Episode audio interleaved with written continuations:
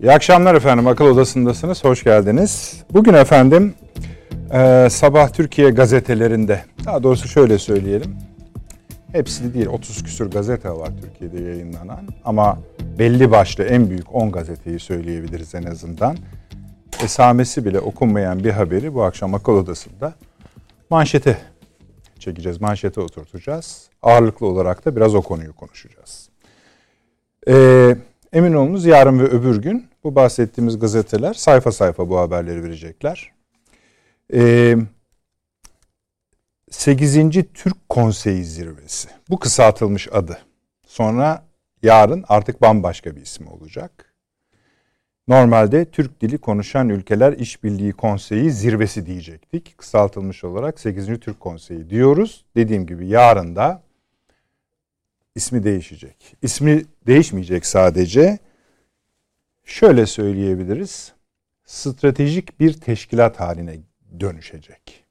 Bunu da bu konseyin yöneticileri, üyeleri söylemiyorlar efendim. Yaptıklarından çıkarıyoruz. Şimdi o yaptıklarını da birazdan sizinle zaten paylaşacağız. Bu çok önemli bir konu. Aile Meclisi dedi Dışişleri Bakanımız. Aile Meclisimizin adı Türk Devletleri Teşkilatı olacak. Türk Devletleri Teşkilatı. Bir genel sekreteryası olacak. Etkilenmemek, etkilemek, yönlendirilmek değil, yönetmek amacınız. Yani hem şekil şartlar değişiyor, hem siyasi şartları değişiyor.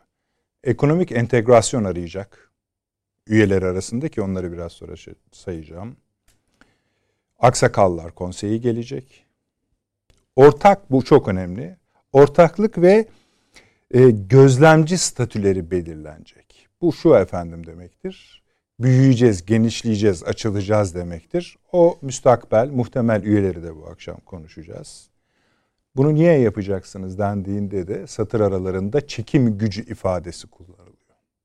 Yani Türk Devletleri Teşkilatı bir çekim gücü de yaratacak. Ve nihayet her stratejik teşkilat gibi bir belge olması gerekiyor. Elimizde standart bir belge değil, bir vizyon belgesi. Onun ismi de 2040 vizyon belgesi olarak yine yarın açıklanacak. Askeri işbirliği lafını kimse ağzına almıyor. Ama eşyanın tabiatıdır. Biz bu akşam onu da konuşuruz. Bu arkasından onu getirir. Hangi ülkeler efendim? Azerbaycan burada, Kazakistan burada, Kırgızistan burada, Özbekistan burada, Türkiye zaten burada ev sahibi. Bununla da bitmiyor. Yani Türkmenistan yerini buldu dedi Sayın Dışişleri Bakanı bugün. Türkmenistan'ın kendi politikaları vardı. Şimdi onlarda da bu yöne doğru bir, artık hani biz söylemeyelim onların kendi iç politikaları ama onlar da burada. Başka ülkeler de var. Dediğim gibi sayacağız ama mesela bu akşam saatlerinde eminim kulağınıza çalınmıştır. Macaristan Başbakanı Türkiye'ye geldi. 9 anlaşma imzalandı ve Macaristan'ın Sayın Başbakanı da bu toplantıya katılacak. Hatta biz zorlarsak bu akşam biliyorsunuz Balkan ülkelerinin bazılarında seçimler var. O bazı ülkelerde Türkler aday devlet başkanlığına, liderliğine. İnşallah diyelim, Allah söyletsin. Bunları da ekleyeceğiz ve uzun bir listede vereceğiz. Şimdi bahsettiğimiz şey efendim 4,5 milyon kilometre karelik bir alan. 300 milyonluk nüfus. Dediğim gibi trilyonlarca dolarlık ekonomik potansiyel barındırıyor. Daha askeri lafını kullanmıyoruz ama mesela Türkiye-Azerbaycan arasında var. Hakeza başka ülkelere de Türkiye'nin askeri işbirliği imkanları var ama teşkilat olduğu zaman bunun rengini, adını daha doğru dürüst koymamız gerekir. Bu daha işin birinci kısmı, hatırlayacaksınız. 3+3 diye çok konuştuk. Akıl Odası'nda sizlerle 6'lı diye çok konuştuk. Yeniden Asya diye ismi belli olan Türk dış politikasının ana akslarından biri. Yeniden Asya da buna katmanlanıyor. Buna ekleniyor. 3+3'ü de 6'lısı da hakeza Balkanları, hakeza Doğu Avrupası. Bugün bakın Polonya'da bir şey oluyor, Belarus'ta bir şey oluyor. Faturayı bize çıkartmaya kalkıyorlar. Bulgaristan'ı biraz önce söyledim. Hatta bugün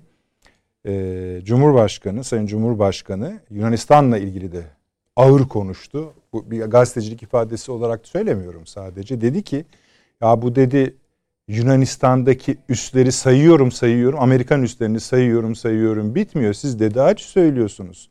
Mealen bahsediyorum efendim. Boş verin dedi acı. Bugün itibariyle dedi Yunanistan bir Amerikan üssüdür dedi. Şimdi bunun siyasi boyutu var. Hani askeri boyutu var. Konuşmak gerekiyor. Onu da bunların hepsine ekleyeceğiz. Şimdi efendim bu akşam dediğim gibi başka konularımız elbette var ama ağırlıklı temayı bu oluşturacak. Bir selamlayalım konuklarımızı. Sayın Avni Özgürel, Yeni Birlik Gazetesizleri. Abi hoş geldin. Şeref verdin. Profesör Doktor Süleyman Seyfi Öğün hocam hoş geldiniz. Hoş İstanbul Ticaret Üniversitesi öğretim üyesi. Şeref verdiniz. Ankara'da Perşembe günlerine özel olarak Profesör Doktor Taşansu Türker hocam var. Ankara Üniversitesi öğretim üyesi Mülkiye diyelim. Taşansu hocam duyuyorsunuz inşallah. Hoş geldiniz. İyi akşamlar. İyi akşamlar, saygılar, selamlar efendim herkese. Bizden de size selamlar, saygılar, sevgiler. Hemen geleceğiz Taşansu hocam. Abi şimdi bu yeni konu değil esasında. Evet. Yani hani sen tarihini nereden başlatırsın bilmem. Ama mesela Sayın Süleyman Demirel, Allah rahmet eylesin, onun döneminde de biliyorsunuz uzun uzun bunun dalgaları oldu, konuşmaları oldu, sair oldu. Ama hani çok tarihi bir şeyse bu, başlatıyorsak diye 89'da Sovyetlerin Berlin Duvarı'nın çökmesiyle birlikte ki onun da 32. seneyi devriyesini salı günü idrak etmiş bulunuyoruz. Berlin Duvarı'nın çöküşünü. Oradan itibaren bizde de onlarda tam diyebilir miyiz? Onları da anlat bize. Bizde de bir arzu, istek o yöne doğru başladı ama hala o dönemde Sovyet etkisi vardı. Biraz galiba yavaş da gittik o dönem. Bilmiyorum sen ne dersin? Oraları yakın takip ettim. Biraz ben Irak'taki Türkmen meselesine de benzetirim bu işleri. Edelim, yardım edelim, etmeyelim, şöyle yapalım. Hepsini bir araya hani. Bir de Türkiye tabii asla üstenci bir dil kullanmıyor bu konuda. Zaten öyle bir şeye de ihtiyaç yok. Ne dedi Sayın Dışişleri Bakanı? Acile meclisimiz dedi. Bugün işte bu ülkelerin bütün Dışişleri Bakanlarıyla zirve yapıldı. Yarın da devlet başkanlarıyla İstanbul'da bir araya gelinecek ve bu maddelerin hepsi açıklanacak. Azerbaycan'daydı yönetim, bize devrediyor yarın. Türkiye'nin liderliğinde belli ki yani başkanlığı diyelim o yola girmiş olacağız. Ne dersin bu işlere? Öncelikle tabii hayırlı olsun. Hep yani devletimize demek lazım. Diyelim yani. Tabii böyle. Önemli bir şey. Ama bunu öyle bir Turan şeyi gibi görmemek lazım. Bir de o tarafı da var. Hem bu ülkeler hepsi ayrı kendi müstakil, bağımsızlıklarını muhafaza ediyorlar. Bu bir dayanışma. Bunların yani Rusları ürkütmeyecek bir çatı örgütü olacağını bu Türk Devletleri Teşkilatı'nın onu söylemek lazım. Tamam. Bu başlangıçta ilk yakın zamanda yani bu Azerbaycan Savaşı'nın hemen akabinde gündeme geldiğinde o tartışma, söylemler gündeme getirildiğinde Lavrov'un değerlendirmesini hatırlayalım. Ne demişti? Yani çok öyle bu romantik bir şey gibi söylemişti hatırlarsanız. Bu öyle siyasi bir şey ifade etmiyor. Yani çok yani bir araya bir dayanışma şey gibi demişti.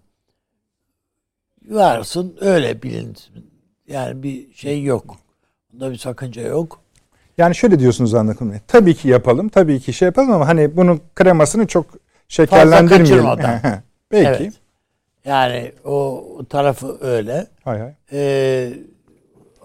Sadece bu ülkeler değil. Çünkü biliyorsunuz Rusya bunların bazılarından toprak bile istiyor.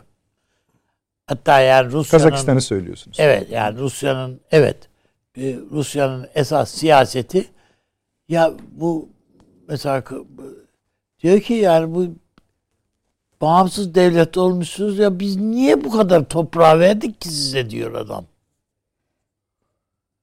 Ve bunların hepsini geri almanın derdine düştüler şimdi. Dolayısıyla yani pek fazla toz kaldırmadan bu işleri yapmak lazım. Daha ekonomik temelli bir şey, zemin oluşturmak gerektiği anlaşılıyor. Elbette tabii bizim sadece bu değil, bizim bir kültür coğrafyamız var.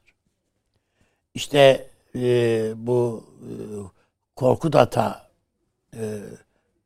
sinema şeyleri festivali onun için vardı. Bugün yarın Kültür Bakan, evet, yarın Kültür Bakanları oraya gelecekler. Bu ülkelerin Kültür Bakanları gelecekler. Ondan sonra da devlet başkanları işte bu sözünü ettiğiniz Türk Devletleri Teşkilatı için zirve toplantısı yapacaklar. Bu çok hayati derecede önemli bizim için. Haklısınız. Ortak bir tarih, ortak bir coğrafya, ortak birçok şey var elbette. Ama bizim önce hani Gaspıralı'nın söylediği gibi işte dilde birlik diyoruz filan, o dilde birliği filan sağlamamız, o tür meselelerimizi çözmemiz lazım. Herkes yani evet biraz da o bütün dünyaya yayılan Türk dizileri sayesinde Türkiye Türkçesiyle konuşmak bu ülkelerin hepsinde bir şey, heves halinde, özellikle gençlerde. Öyle mi? Evet, öyle. Yani çok bu televizyon dizileri falan burada çok etkili olmuş. Keza bu ülkelerin sinemalarını bilmiyor Türkiye. Ben TRT Avaz sayesinde o çok büyük bir hizmet yani açıkçası. Bazılarının sinemasıyla ilgili fikir sahibi oluyorum. Ve birçok insan Türkiye'de. Hani Türkiye'de o şey olarak, özgün olarak bir İran sineması hep bilinir veya önemsenir. Hı hı. Halbuki Kırgız sineması, Moğol sineması bilmiyorduk mesela. Özbek sineması fevkalade önemli. Keza tabii hiç şüphe yok ki Azerbaycan sineması. Çok böyle özgün şeyler, eserler ortaya çıkarıyor.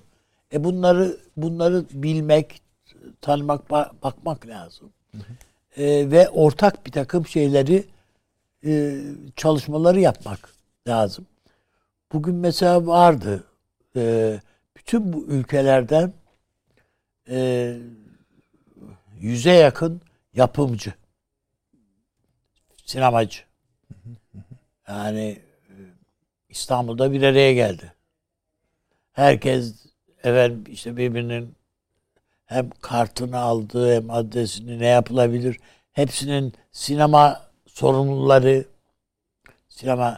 ya bizde nasıl sinema genel müdürlüğü var, Kültür Bakanlığı, orada da var hepsinde.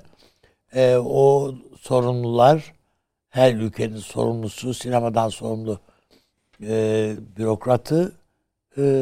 bürokrasi teşkilatının başındaki insan çıktı, konuşma yaptı, ne yapılabilecek falan diye ve tıpkı Avrupa sinemasını desteklemek için oluşturulan Euromaj gibi bir teşkilatın bir Türk Cumhuriyetleri'nin o bir ortak destekleme ajansı olarak, projeleri destekleme ajansı olarak hayata geçirilmesi teklifini yarın Kültür Bakanlarına sunacaklar. Bunlar filan. O bakımdan bir kültür birlikteliği burada fevkalade önemli. Ve bu konudaki araştırmalar, biz Orta Asya aydınlarının ne yaptığını, ne ettiğini bile bilmiyoruz. Eserler, kitaplar yok ortalıkta doğrusu. Yani var da yeni yeni var. Araştırılıyor. Bunlar ortaya çıkarılıyor. Gün ışığına çıkarılıyor. Yani biz haberdar oluyoruz diyelim. Özellikle Sovyet döneminde çok büyük eziyetlere maruz kalmış ve yani hayatlarını kaybetmiş, bir mücadelenin içinde hayatlarını kaybetmiş insanlar var, aydınlar var. Bunların eserleri, çalışmaları, şiirleri bir adım ötesi. Bugün birkaç müzik eserini, yani bizde öyle bağlama öyle çalınmaz bizde. Ama çok güzel çalınan, ya böyle çok sert bir çalma icra filan, çok değişik icralar dinledim yani bir iki. Yani oraya bunun için gitmedim ama tanıdığım bir iki insan onun örneklerini cep telefonlarındaki kayıtlardan gösterdiler. Ya biz bunları bilmek durumundayız. Hatırlayın yani AK Parti seçim kampanyasında kullandıydı bu Dombra diye bir şarkıyı. Evet. Nasıl etkili bir melodik vurgu idi. Şöyle bir hafızanızı canlansın. Bu tıpkı onun gibi eserler var, yani müzik eserleri var. Ve hoşumuza gitmese de Sovyet döneminin klasik müzik alanında bu ülkelerde ortaya koyduğu bir takım şeyler var. Kazanımlar var. Onlardan yola çıkarak ürettikleri eserler var. Ama yine bu ülkelerin kendi kültürlerinin, kültür damarlarından neşet eden eserler var. Bunları bilmek, bunlar üzerine projeler inşa etmek ve bunu hem Türkiye'de tanıtmak, hem tabii Türkiye'nin irtibatlı olduğu bütün coğrafyalarda tanıtmak önemli olacaktır. İşte burada bu çatı altında işte Ketebe yayınları mesela Cengiz Aytmatov'un bütün eserlerini yayınlayacak. Evet. Bu tekrar bu önemli.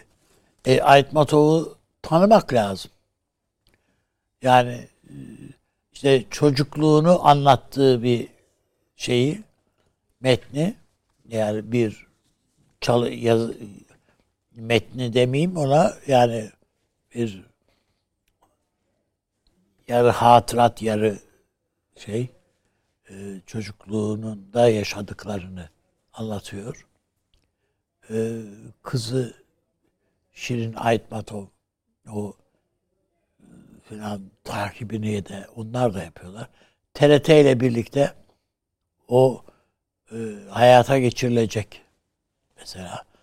Bunun ve o enfes bir dil tabii Aytmatov yani olağanüstü bir anlatım gücü olan filan bir yazar.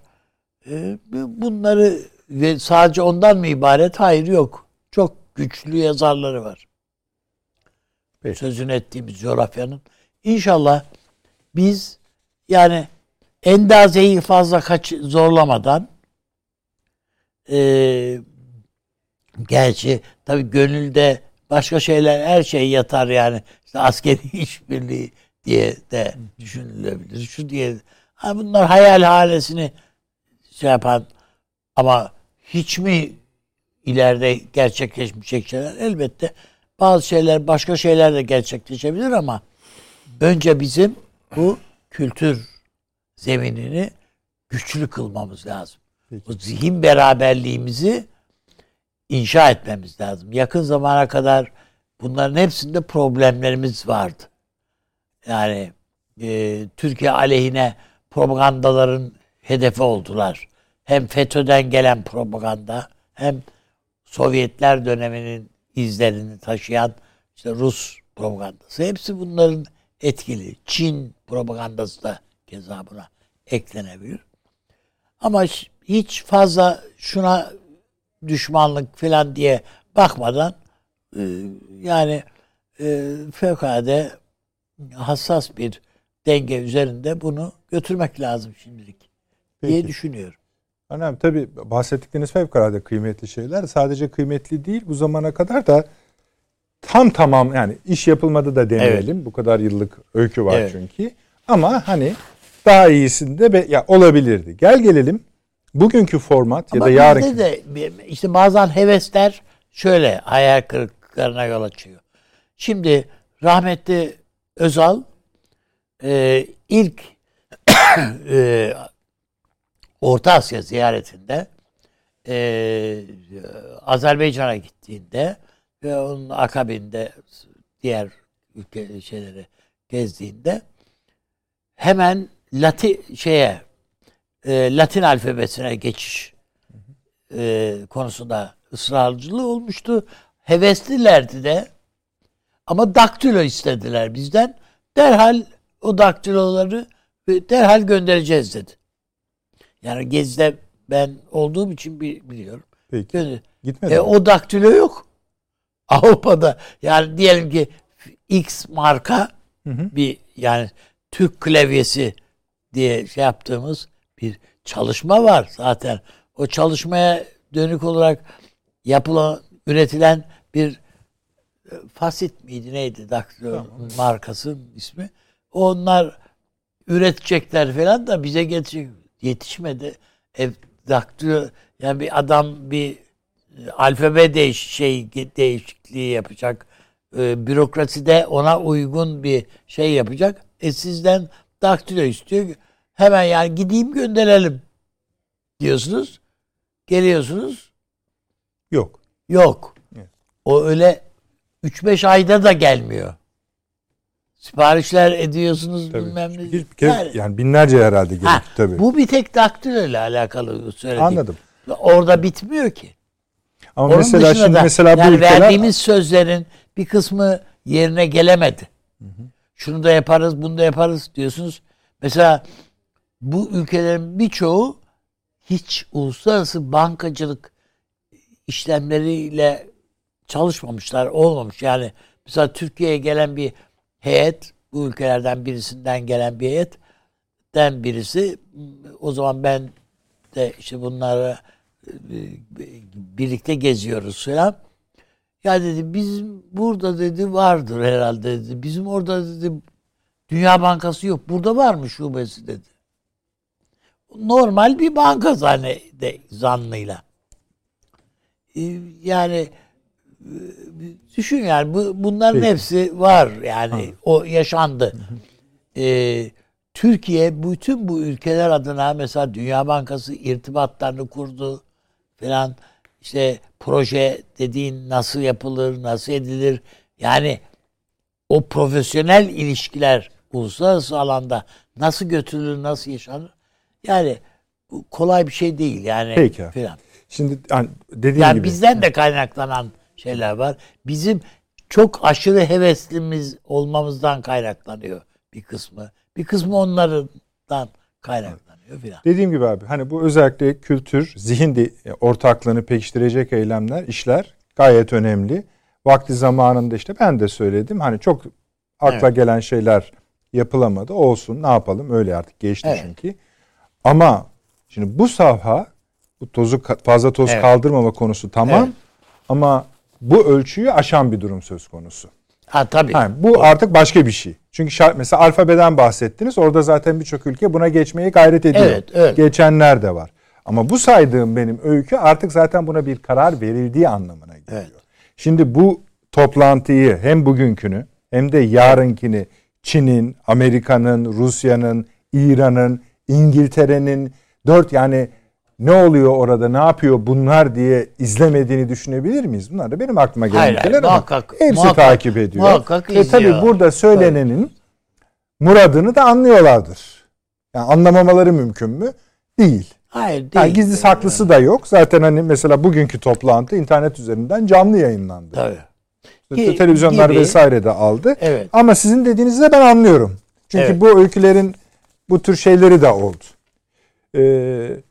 İnşallah hayırlı olur sizin dediğiniz gibi Türkiye için, bütün bölge için. Dan yana hiç kuşkum İnşallah. Yok. Yani İnşallah. Türkiye bu tür şeyleri yani biraz böyle halkayı genişletmek lazım. Evet. Yani onun için bu Macaristan'ı gözlemci olarak daha önceden aldıydık. Burada da vardır zannediyorum. Macaristan katılacaktır. Tabii katılıyor. Esasında başkaları da katılabilir. Biz, evet. Yani işte onu şimdi yarın belirleyecekler. Evet. Yani kim burada gözlemci statüsü nasıl olacak? Ortaklar nasıl olacak? Aslında bu zaten hani kalıbı biraz da gösteren şeyler. İlla çıkıp orada ben şunu yapacağım, bunu yapacağım demeye gerek yok. Bu şekilde de zaten mesaj göndermiş oluyorsunuz. Evet. Süleyman Hocam buyurunuz. Estağfurullah. Şimdi tabii duvarın yıkılmasından 32 yıl sonra diyeceğiz. Evet. Başlayacak olursak yani Sovyetlerin çöküşü filan bir 30 sene takriben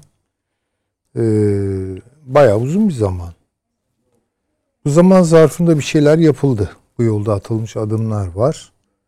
Ama çok organize adımlar olduğu kanaatinde değilim ben bunların. Daha mevzi, kazanımlar, yani. Evet el yordamıyla 96, vesaire. 97'ye kadar zaten hala yani Rus etkisi Türkiye'de vardı yani. Rus çekince.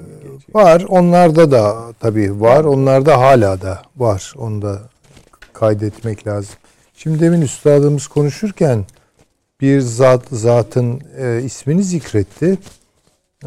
İsmail Gaspirinski, Gaspıralı İsmail.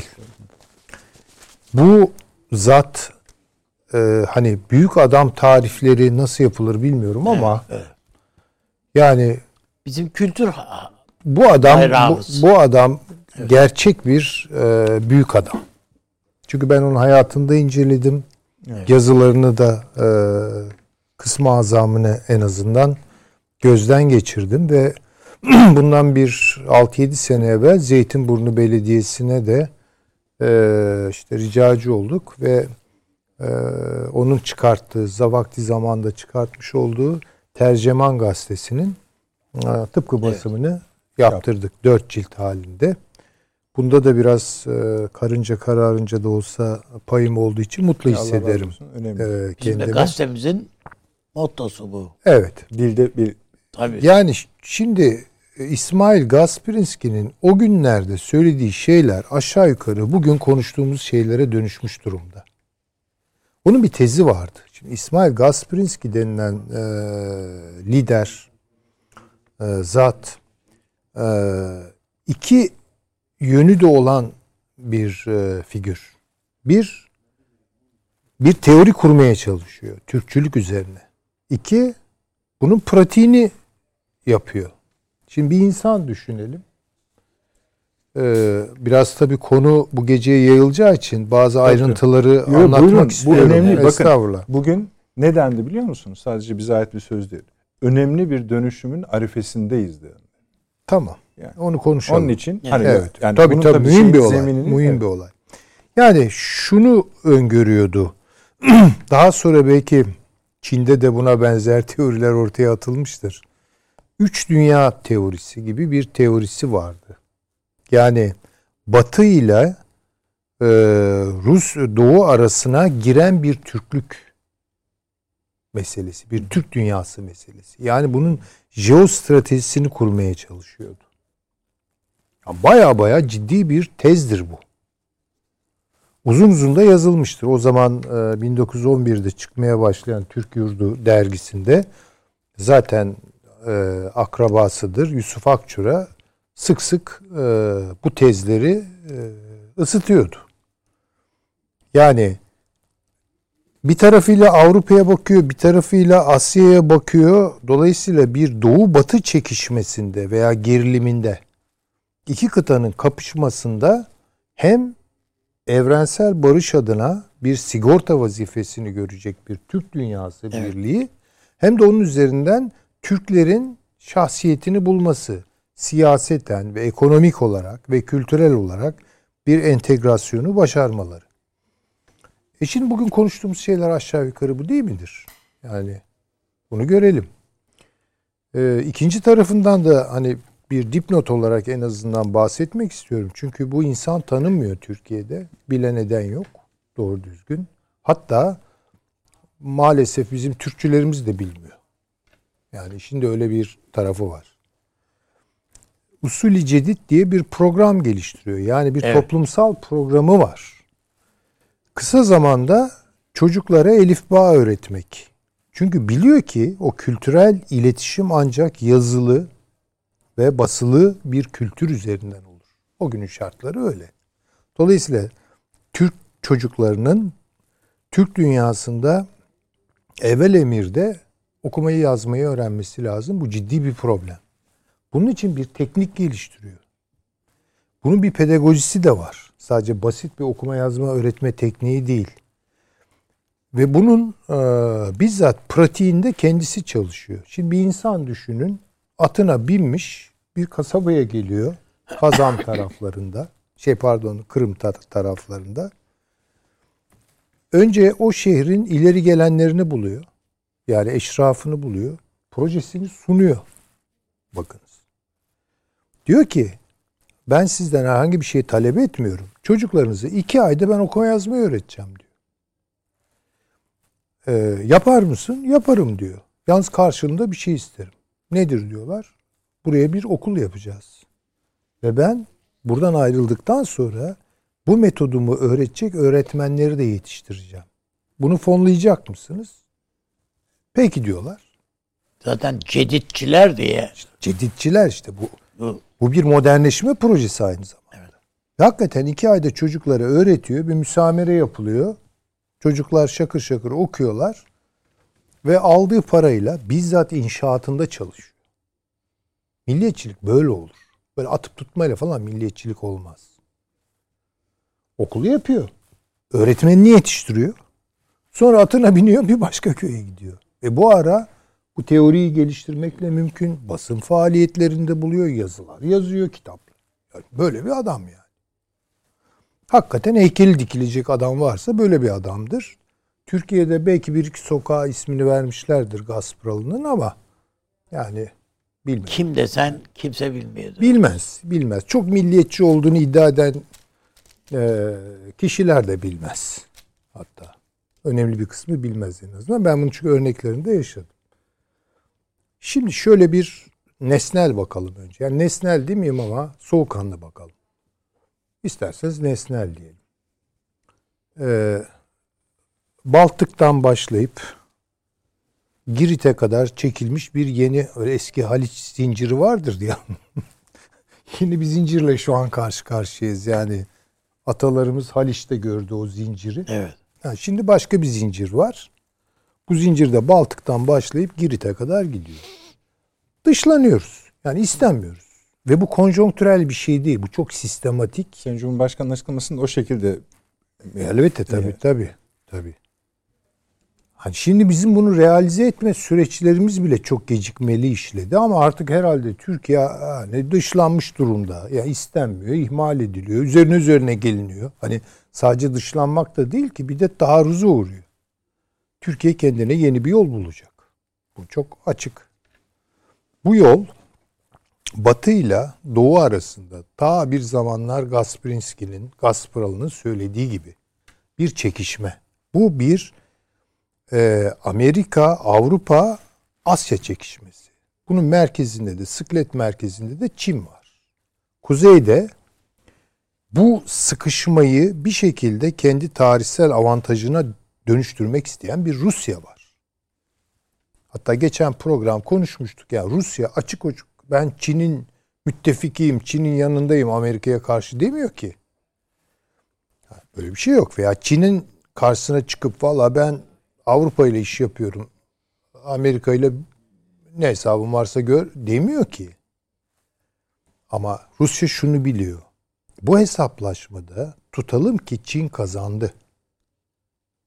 İkinci büyük hedefinin kendisi olacağını çok iyi biliyor.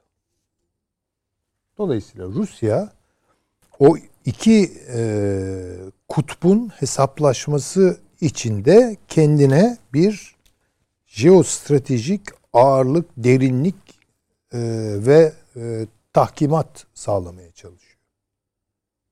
Bunun aşağıdaki paralelinde aynı şey geçerli. Yavaş yavaş biz buna nezaret ediyoruz. Yani diyoruz ki Türklerin birliği. Yani bu baktığınız zaman işte Akdeniz'den, Doğu Akdeniz'den Asya içlerine kadar giden bir başka sıklet merkezi. Niye Rusya bunu böyle panikle karşılamıyor? Çünkü Rusya şunu biliyor ki yarın muhtemel bir Rusya-Çin hesaplaşmasında bu birlik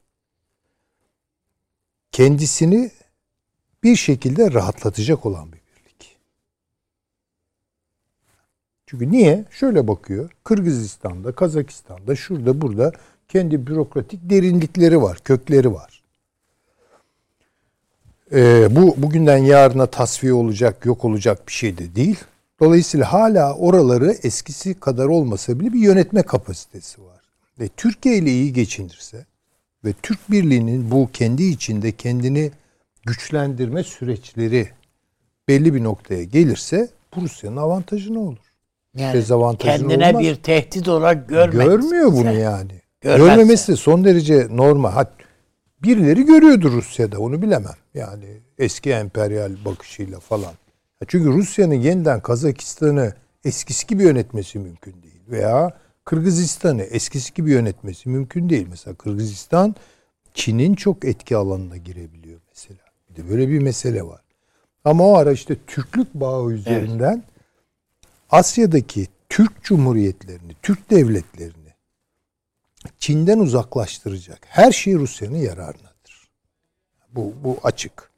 Buralarda Amerika'nın falan da üst açabilir, para getirebilir, bir takım grupları kendine bağımlı kılabilir. Amerikan kafalı Kırgızlar, Amerikan kafalı işte ne bileyim Kazaklar filan. Ama oralarda, Afganistan'da bunu işte mesela beceremedi, başaramadı. Oralarda da başaramayacağını biliyor. İşte orada da gene Rusya'nın geçiştirdiği o bürokratik rigiditeye çarpacağını biliyor.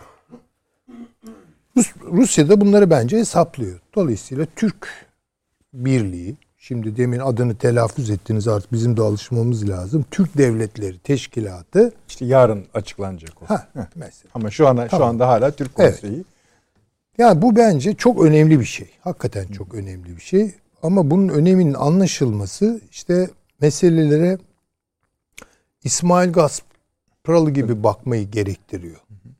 Yani daha soğukkanlı bakmayı gerektiriyor. Bu süreci bizim nasıl yöneteceğimiz, neresinde olacağımız konusunda da ciddi bir karar vermemiz ve bir pozisyon almamız gerekiyor. Bakın yapılan en büyük hatalardan biri şuydu. Biz abiyiz. Yani böyle bir abilik havası. Evet. Çok ya, bu şimdi bakın ama bu nereden kaynaklanıyor? Bu gene mesela Akçura'nın yazılarından kaynaklanıyor. Çünkü Akçura şöyle diyordu. Tabii Akçura bunu yapın demiyor da. Ya bu devlet geleneğine sahip olan tek Türk varlığı burada. Biz ise periferal milliyetçiliklerden geliyoruz. Yani bir devletle bizim kavgamız var. Dolayısıyla biz bunu bertaraf etsek bile bir devlete ihtiyacımız olacak. Bu devlet de burada. Dolayısıyla birlik bu. Model burası. Model burası diye kurmuştu bunu. Ama biz bunu sömürmüş olduk. Yani dedik ki yani işte biz abiyiz. Bu kafayla gitmez. Bakın onu değiştireceğiz. Her biri birer özne bunların. Bunu bir kere bilmemiz lazım. İkinci bir husus daha var. Aynı zamanda bu çok riskli bir proje, söyleyeyim. Tam burada keseyim. Peki nasıl? Riskli projeyi konuşuyoruz efendim. Yani risksiz, öyle söyleyeyim. Açık tarafı daha doğrusu şu. Türk Konseyi bir stratejik teşkilata dönüşüyor yarından itibaren. Öyle biz yorumluyoruz. Tabii ki bunun da bir takım riskleri var dedi Süleyman Hoca. Onları da biraz sonra anlatacağız. Önemli bir konudur efendim. Bir reklama gidelim, dönelim.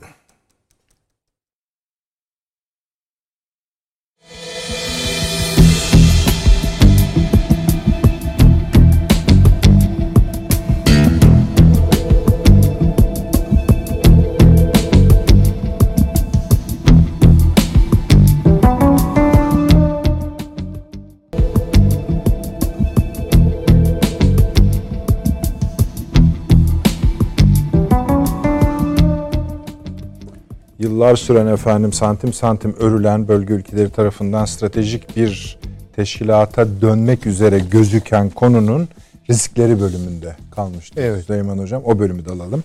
Aynen. Buyurunuz. Şimdi bir başka gene Türkçü Ahmet Agayev, Ahmet Ağaoğlu, işte meşhur Samet Ağaoğlu, Tektaş Ağaoğlu, öyle bir soy, Azeri Türk'ü. Onun gene 1910'lu yıllarda Türk Yurdu dergisinde yayınlanmış bir makalesi vardı. Benim çok dikkatimi çekmişti. Şöyle diyor: bir Türk birliği oluşturmak istiyorsak bunun önündeki en büyük engellerden biri nedir? En büyük engel diyor, muhitçiliktir. Muhitçilik. Şimdi bu muhitçilik nasıl bir şey? Yani bunu nasıl çevireceğiz bugünün diline?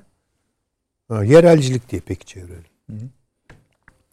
Mesela bunun bazı emareleri de o günlerde yok değil.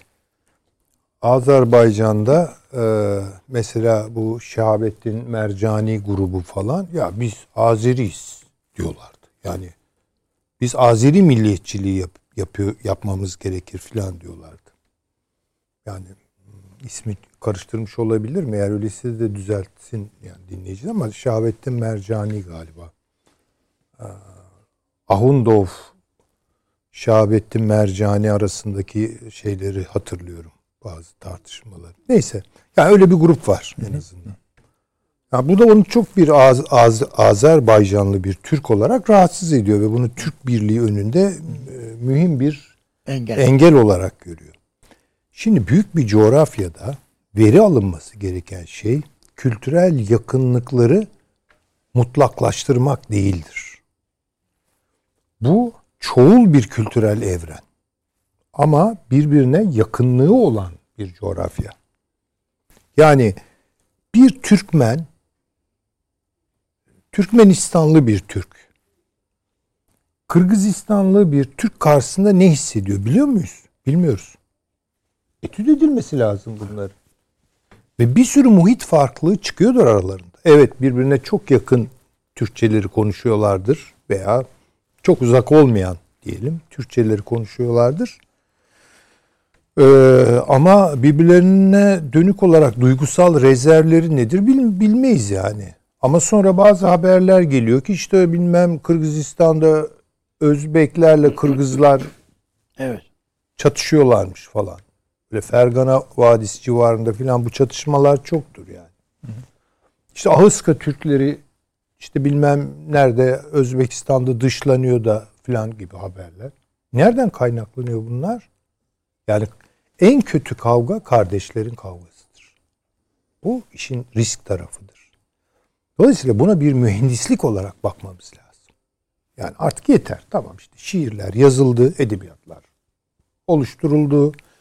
Biz burada duygu yüklüyüz. Orada bizim gibi duygu yüklü olan. Hele bu Azerbaycan'la Türkiye arasında daha yakın tabii ki bağlar, temaslar filan. Hat safhaya vardı ama bu iş Türkiye Cumhuriyeti, Azerbaycan Cumhuriyeti arasındaki ilişkilerin gelişmesi gibi, ki bu bence yektadır hani baktığımız zaman, öyle hemen bir anda işte iki vizyon anlaşması, bir işte ne bileyim buna bir kurumsal kıyafet giydirmek falan, bunlarla aşılabilecek bir mesele değil, hallolacak bir mesele değil. Bu Azerbaycan-Ermenistan savaşının ortaya çıkardığı tablo bölgenin tamamına da bir şey gönderdi, mesaj gönderdi. Yeni bir coğrafya, yani stratejik jeopolitik vardı, öyle söyleyebiliriz. Tabii. Şimdi bir kere Afganistan'da ayrı konu da bir şey yani. Afganistan'da taşlar yerinden oynadıktan sonra Afganistan böyle işte şöyle veya böyle Asya'nın kilit taşlarından biridir. O kilit taşı şöyle bir sarsılınca falan her yerde o etki hissedildi. Şimdi bakınız, bu birliği temellendiren ana doğrultuyu şöyle koydunuz. Yani biz pasif voice olmaktan çıkıp aktif voice olacağız. Evet. Ne demek? Bu edilgen olmaktan çıkacağız, etkin olacağız. Şimdi dolayısıyla sağlam ortak paydalar yakalamamız lazım. Bu edebiyatların, üstelik en kötü edebiyattır siyasal edebiyat. Siyasal edebiyatların veya ideolojik edebiyatların nebulası içinde anlaşılacak bir iş değil. Yani bunu bir kere hakikaten bütün bu topluluğun mensuplarının kendi mühendislik kapasitelerini bir sinerjiye sokarak getirebileceğimiz, olgunlaştırabileceğimiz bir şey bu. Ve bu sorunsuz da işlemeyecektir bakın. Onu da söyleyeyim.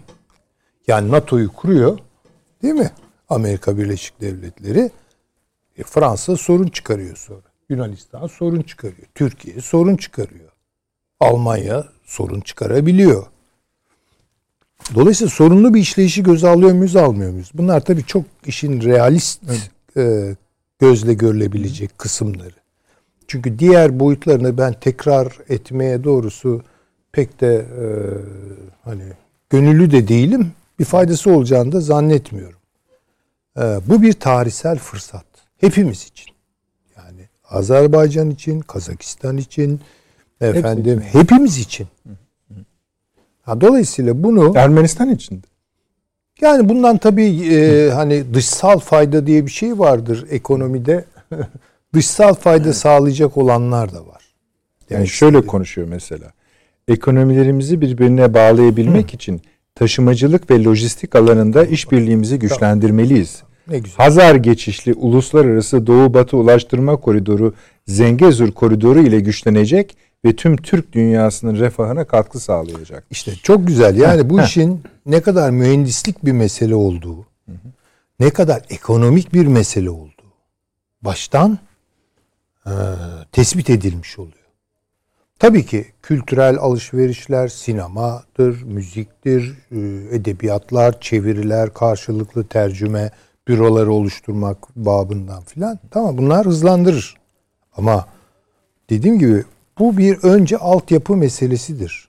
Bakınız, Yusuf Akçura bir Türkçüydü. Ölümüne bir Türkçüydü. Fakat Yusuf Akçura Türk Yurdu dergisinde şunu yazıyordu. Aklı başında bir milliyetçi Marx'ı mutlaka okumalıdır. Evet. Çünkü bir milleti kuran şeyin bir altyapısı vardır.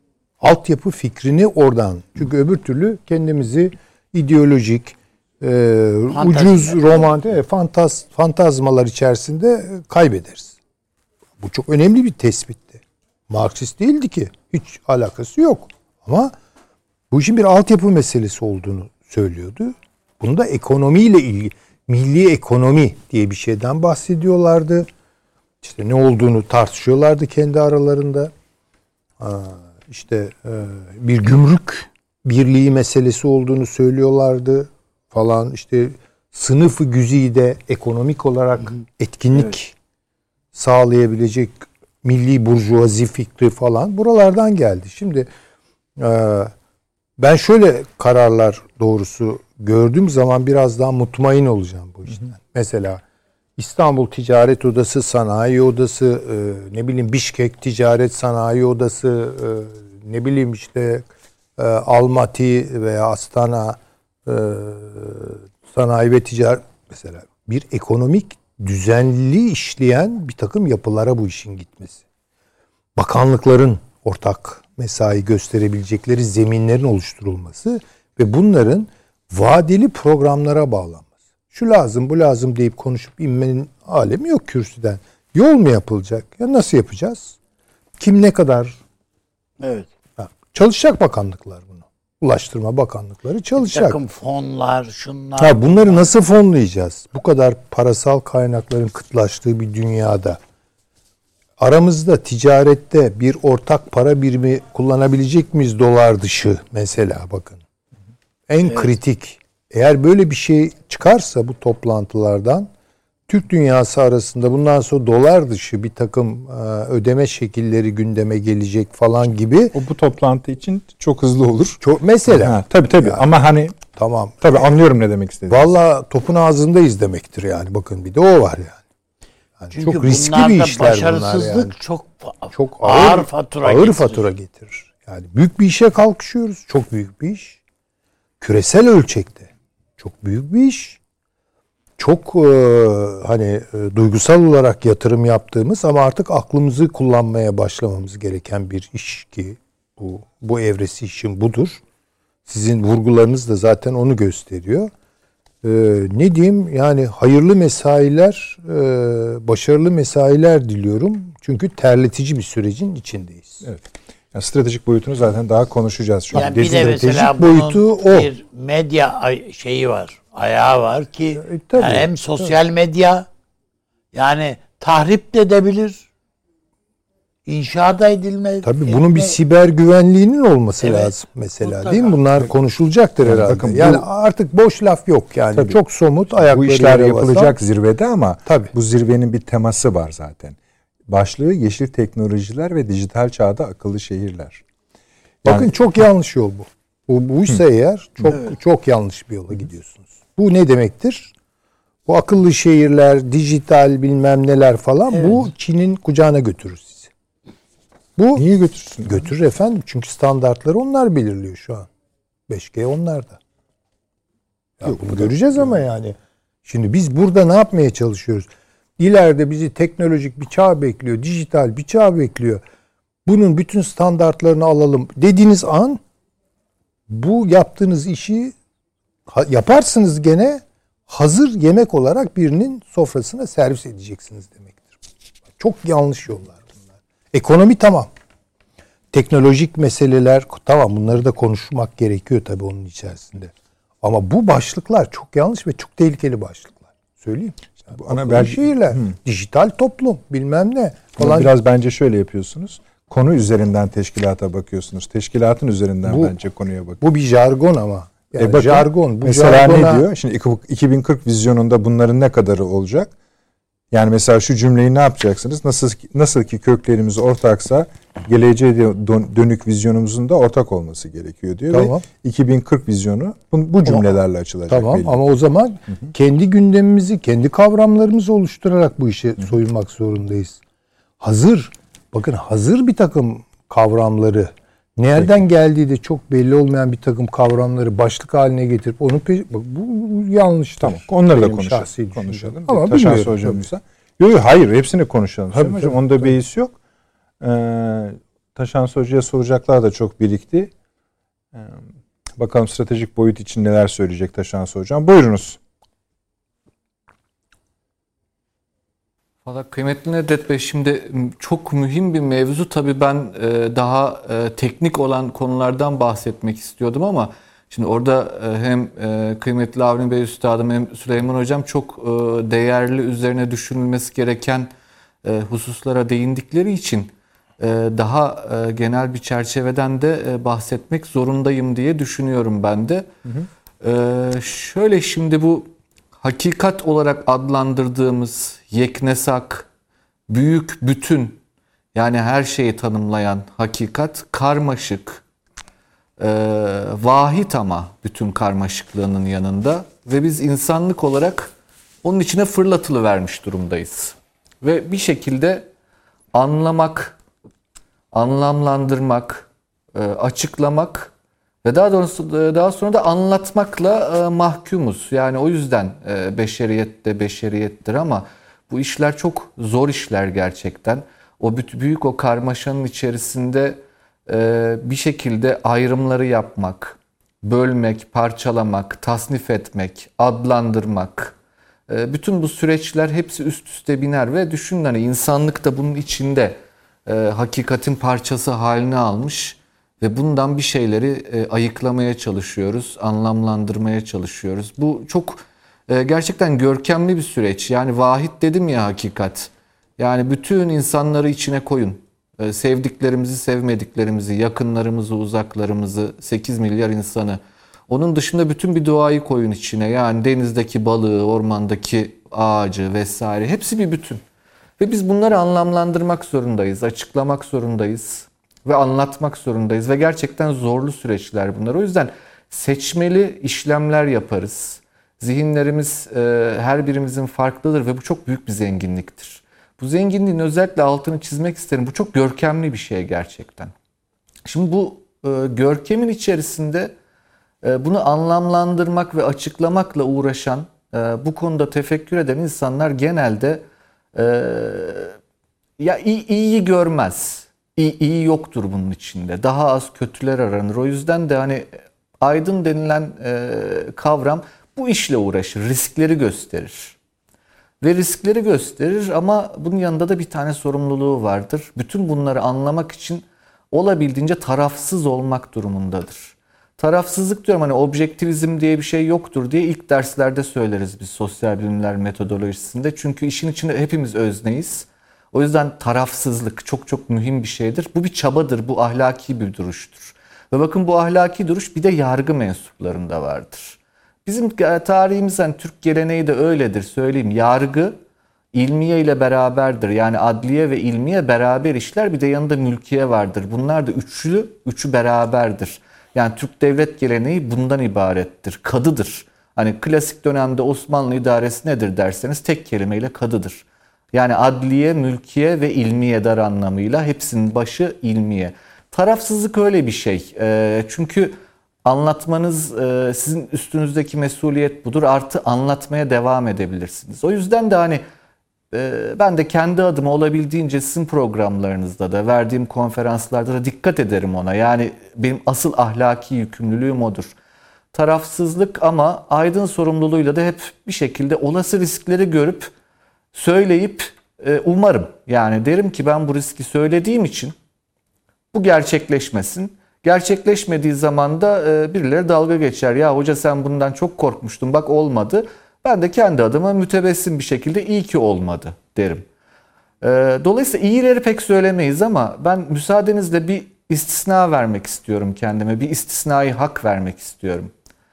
Şunu söylemek isterim. Son 10 yılda Türk dış politikasının 2 büyük başarısı var. Bunun yani lakini, fakatı, aması, sınırı yok. Bu 2 büyük dış politika başarısından ikincisi savunma sanayinin başarısıdır. Bu gerçekten çok çok göz kamaştırıcı bir başarı. Bakın Türkiye'nin şu an savunma sanayinde geldiği yer, yani kendi muharip uçağından bahseden bir ülke, artık SİHA satan bir ülke. Bunlar gerçekten hani çok çok övünülmesi gereken ama övünmeyi de biraz sessizce yapmamız gereken bir alan. Ondan daha büyük bir başarı var son 10 yıl içerisinde. Onun adı sizin açılışta bahsettiğiniz işte Türk Devletleri Teşkilatı'dır. Bakın bunun dediğim gibi hani ben kendime izin vererek bir istisnai hak olarak söylüyorum. Çünkü başarılar, başarısızlıklar, iyiler, kötüler, doğrular, yanlışlar, güzeller, çirkinler o tarafsızlığa halel getiren ayrımlardır, değer yüklü kavramlardır. Onlardan uzak durup bugün için bir hak dedim bu sefer, kendime bir istisnai hak. Bunu söylememiz gerekiyor. Son 10 yılın en büyük başarısı, 2 büyük başarı, ikincisi savunma sanayisi, birincisi Türk dünyasıyla kurulan ilişkilerdir Türk dış politikasında.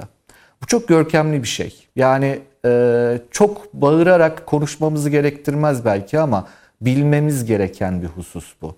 Yani tüm Türk nüfusunun, Türkiye'de yaşayan herkesin, tüm Türk yurttaşlarının çok övünmesi gereken bir husustur. Bu öyle böyle bir şey değil. Türk dış politikasında bir dönüm noktasıdır. Çok önemli bir hattır. Ve bu hattın üzerinde çok önemli gelişmeler yaşanıyor. Ve gerçekten ilmik ilmik örüldü. Çok zor örüldü. Şöyle zor örüldü. Bu hani siz bir şeyler iyi, kendi adınıza iyi bir şeyler yapmaya çalıştığınızda tek başına yaşadığınız bir dünya değildir. Başkaları da sizin başarılarınızı engellemek isterler. Özellikle de münbit bir alanda eğer siz başarı gösteriyorsanız, bu başarıların katma değeri eğer orta vadede, uzun vadede daha da yüksek olacaksa engeller çıkarılır karşımıza. Bakın bu engellere rağmen Türk dünyasıyla kurulan ilişkiler son 10 yılda inanılmaz büyük bir başarı olarak kaydedilmek durumunda. Ben kendime verdiğim istisnayı bu şekilde sonlandırmış olayım bu sözlerimi ve neden başarı konusuna biraz daha tarafsız bir şekilde resmi çizmeye çalışayım. Buyurun. Şimdi Sovyetler Birliği'nin yıkılmasından sonra Türkiye ciddi bir şaşkınlık yaşadı aslında. Yani o güne kadar Türkiye'de siyasi çevrelerde de nadiren adı geçen, anılan, dışarıda yaşayan Türkler, Türkiye dışındaki Türkler kavramları birdenbire gündeme geldi. Ama Türkiye'nin bir hazırlığı yoktu. Bununla, bu gerçekle barışık olmamız gerekir. Yani 90'lı yıllarda Türk dış politikasına baktığımızda şaşkınlığı anlamamız lazım. Çünkü yıkılan bir Sovyet İmparatorluğu vardı.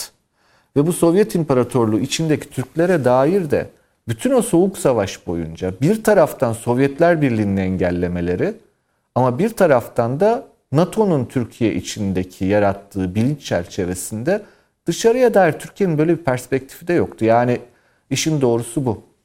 Ben bunu birazcık 1850'li yıllara benzetirim Türkiye'de. Namık Kemal de bahseder, öyle der. Duyduk ki İdil boylarında Türkler yaşarmış.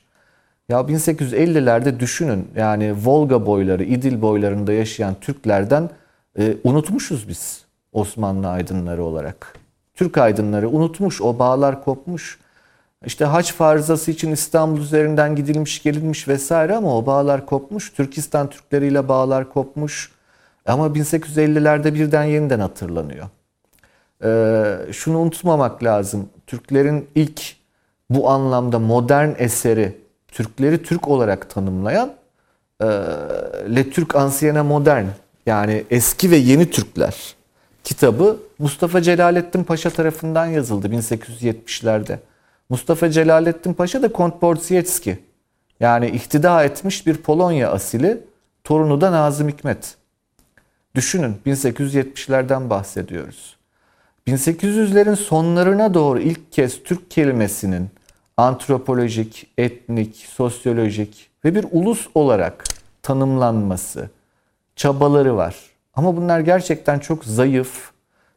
Osmanlı Devleti'nin o gün içinde olduğu sorunlarla da beraber düşünüldüğünde ancak olabilecek kadar düzeyde. 90'larda da bu sürecin bir benzeri sanki yaşandı. Yani çok beceriksizlikler de yapıldı 90'lı yıllarda. Onları da hatırlamak lazım. Avni Bey Üstad'ın bahsetti biraz önce. Hani gidişler, gelişler. Süleyman Hocam bahsetti. İşte bu abilik kavramı vesaire. Nasıl yaklaşılacağına dair de pek çok sorun oldu ama son 10 yılda özellikle Türkiye'nin iş çerçevesinde, orada da ben minnetle anmak isterim. Kıymetli emekli Büyükelçimiz Salih Akıncı'nın çabalarını ben çok net biliyorum o dönemde, bu kurumun oluşturulduğu sırada. Gerçekten çok zor iş yapıldı. Zor şundan, belli paternler, alışkanlıklar vardı. Yani bir Sovyet tecrübesi var bir defa o coğrafyada. Birincisi o. İkincisi stratejik zorluklar var. Efendim İran bundan rahatsız olur. Efendim Rusya bundan rahatsız olur. Artık bugün konuşuyor olmamız lazım. Bundan en büyük rahatsızlığı duyacak olan yer Çin'dir. Çin bundan rahatsız olur. Bakın stratejik zorluklar. Bizim kendimize dair zorluklarımız vardı. Yani daha önce de bir yerlerde söyledim bunu. Biz Türkler böyle kendi Anadolu'daki köyümüzü uzak diyarlarda aramaya bayılıyoruz. Halbuki eğer siz daha üst bir kimlikten, daha geniş bir çerçeveden bahsediyorsanız, kendi yerel kimliğinizin ötesinde daha geniş, kapsayıcı bir kimlik olduğunu, ölçeğin büyüdüğünü ve bunun çoğulluk ve çoğulculuk gerektirdiğini baştan kabul ediyor olmanız gerekir. Yani bu bir hakikat. Başka bir risk vardı efendim. Bu Freud'un tabiridir. Küçük farklılık narsisizmi der Freud. Özellikle bu din savaşlarını anlatmak için Avrupa'da bol bol kullanır bu tabiri. Birbirine yakın olanlar, birbirine çok benzeyenlerin birbirinden nefreti çok daha kuvvetli olur. Yani Türkistan coğrafyasında da sınır çatışmaları, küçük kabile anlaşmazlıkları, işte efendim ulus devletlerin var etmeye çalıştığı, yani Türk ulus devletlerinin var etmeye çalıştığı ulus kimlikleri, bunların hepsi zorluklardı. Ve bakın bugün bütün bu zorluklar aşıldı. Yani bunu bir defa anlamak lazım. Bu zorluklar aşıldı. Bugün gelinen nokta çok çok başka bir nokta gerçekten. Yani ben hani şöyle söyleyeyim. Siz açılışı yaptığınızda duydum, ad değişiyor, Türk Devletleri İşbirliği Teşkilatı olacak dediniz. Valla aslında tek bir şey söylemek istiyordum. Hayırlı uğurlu olsun diyelim. Ya bir de yüzümüz gülsün artık. Eyvallah. Bence de fazla konuşmayalım artık bu konuyu deyip bitirmek mümkündür, söyleyeyim. Yani yanlış olmaz. Bu çok çok önemli bir aşama. Şimdi bu aşamadan sonra biraz teknik konulara girmekte fayda görürüm. Biliyorsunuz Türkmenistan üye değil. Evet. Türk Konseyi'ne. Hı hı. Şimdi üye olmamasının sebebi çok açık bir sebep. Aslında meşru da bir sebeptir bence. Tarafsız ilan etti Türkmenistan kendisini. Tarafsızlık biliyorsunuz uluslararası hukukta bize çok taraflı pek iyi fikir değilmiş partnerliklere, anlaşmalara katılmamak demektir. Ancak Türkmenistan bu yoldan geri dönüyor şu an. Çok önemli. Artı Türkmenistan'ın hani başka bir derdi vardı. Dünya pazarlarına açılmak. O konuda da İran'ın baskısı vardı vesaire. Dolayısıyla Türkmenistan kazanıldı. O yüzden Sayın Dışişleri Bakanı'nın söylediği "hoş geldi, kendi evine geldi" cümlesi çok çok yerinde bir cümledir. Türkmenistan bu şekilde kazanılmış oldu. Şimdi burada üyelere baktığımız zaman Türkiye, Azerbaycan, artık ben Türkmenistan'ı da saymak isterim. Türkmenistan, Özbekistan, Kazakistan, Kırgızistan. Bunlar Türk devletleri. Şimdi bu böyle bir yapının oluşumunda tabii ki yapıyı oluşturduğunuz temel motif neyse ona sadık kalmak esastır. Yani ben duyuyorum böyle, efendim buna Malezya'da katılsın. Ya niye katılsın Malezya buna? Bu Türk devletleri bu. Adı üstünde yani Malezya, bunun ne alakası var bununla? Şimdi o yüzden teknik anlamda bir ayrım yapıldı. Ve ortaklık ve gözlemcilik olarak iki farklı statü belirlendi. Ortaklık statüsü efendim şudur.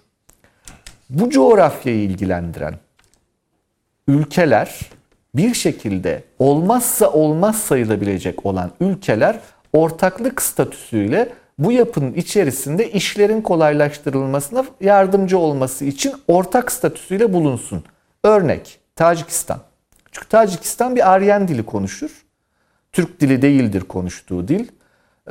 Yani Farsça benzeri bir dildir. Ve Tacikistan'da ama pek çok Türkmen vardır, pek çok Özbek vardır, pek çok Kırgız vardır. Özbekistan'da da pek çok Tacik vardır. Şimdi dolayısıyla bir, nüfus değişkenliğinden dolayı, yani nüfus varlığından dolayı, iki, o bölgedeki su sorunlarının çözümü, sınır sorunlarının çözümü için Tacikistan'ın ortaklığı düşünülmeli diye düşünürüm ben. Efendim başka, Kafkasya'da mesela acaba Gürcistan ortak olarak alınabilir mi böyle bir yapının içine? Bu düşünülebilir. Bakın ortaklık, çünkü bir daha tekrar edeceğim.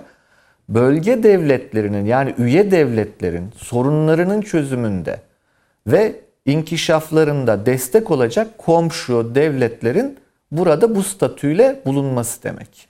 Şimdi Tacikistan ve Gürcistan benim aklıma geliverenler. Bir de gözlemci statüsü var.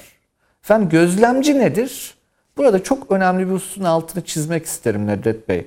Bakın bu rahatsızlık vermemek dedik ya, çok çok önemlidir uluslararası politikada. Kimseye rahatsızlık vermemek, yaptığınız işi kendinde bir iş olarak tanımlamak, birilerine karşı bir iş olarak tanımlamamak çok kıymetli bir şeydir. O anlamda mesela özerk, işte federe yapılar, bunlar bahsedilmiyor asla bu yapı içerisinde. Çünkü siz özerk federe yapılardan bahsettiğinizde Tataristan'ı ne yapacaksınız? Ama Rusya Federasyonu herhalde böyle bir durumdan rahatsız olacaktır. Bu açık. Dolayısıyla özerk federe yapılar yok. Dolayısıyla Gagavuz yerinden dolayı Moldova'da gözlemci olmuyor. Tataristan'dan dolayı Rusya'da gözlemci olmuyor. Peki kim gözlemci oluyor? Macaristan gözlemci oluyor. Çünkü Macaristan biliyorsunuz Türkoloji çalışmalarının merkezidir. 19. asırdan beri. Yani işte Van Beri'yi falan orada bulursunuz.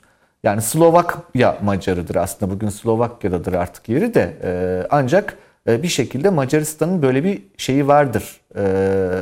Pozisyonu vardır. Macaristan bu çerçevede gözlemci. Peki başka kim gözlemci olabilir? Benim aklıma gelen mesela Moğolistan. Gözlemci olabilir mi? Evet, çünkü Moğolca ve Türkçe birbirine yakın dillerdir. Dolayısıyla acaba gözlemci olabilir mi diye düşünülür. Başka kim olabilir efendim? Estonya ve Finlandiya. Çünkü bunlar da Türk dilleri grubundandır, geniş ailesindendir. Acaba gözlemci olabilir mi? Bu düşünülür. Ama orta vadede, belki uzun vadede ama umarım orta vadede gözlemcilik statüsü için benim gözümü diktiğim iki yer var. Umarım ki onlara bu çerçevede düşünülür. O iki yerden bir tanesi Kore, diğeri de Japonya'dır. Çünkü dil grupları çerçevesinde baktığınızda Kore ve Japonya'nın dilleri de Türk dilleriyle akrabadır. Dolayısıyla böyle bir yakınlaşma düşünülebilir. Gözlemcilik statüsü altında, bakın üyelik değil, gözlemcilik statüsü altında. Şimdi buradan bir temel konu parantez içinde bahsetmek isterim. Rusya'nın 19. asırda Türk dünyasına attığı önemli bir kazık vardır. O da kelimeyi çoğullaştırmak olmuştur. Rusça'da iki tane kelime var. Bir tanesi Turk, öbürü Türk. Türk'ü genel olarak bütün Türk dünyası için kullanırlar. Turku Anadolu Türkleri için, yani Osmanlı Devleti için kullanırlar. Sovyetler tabii ki bu sakızı epeyce bir çiğnedi. Yani bu kaygılarından mütevellit Soğuk Savaş içerisinde bunu epeyce bir yaygınlaştırdı. Dolayısıyla Rus dilinde baktığınızda Türk ve Turk ayrımı bir şekilde bu Türkçe içerisinde en azından çözmemiz gereken sorunlardan bir tanesidir. Bunun efendim İngilizce'deki karşılığı işte Türkik kavramı. Turkic diyorlar ya. Bunlara bir gerçekten bakmak lazım. Mühimdir ama mesela Fransızca'da Le Langue Turc deyip geçiyor adam. Türk dilleri. Yani şimdi bu mevzular gerçekten üzerinde düşünülmesi gereken şeyler, önemli konulardır diye düşünüyorum. Bu parantezi kapatayım. Şimdi biraz önce bahsettiğim stratejik çerçevede baktığımızda bakın bu coğrafya öyle ya da böyle geleceğin 21. yüzyılın en önemli birkaç coğrafyasından bir tanesi. Çünkü bu programda hep anlatıyoruz Amerika-Çin rekabetini ve ortada kalan bir alanın boşluğunu gri bölge olarak tarif edilmesini, Batı'nın sınırının Dede Ağaç'tan, Baltık'tan çekildiğini, Doğu'nun sınırının işte Çin'in bir şekilde kara üzerinden batıya doğru uzamaya çalıştığını vesaire. Bakın bu coğrafya tam bahsettiğimiz yer burası. Dolayısıyla bir stratejik karşılığı var bu işin.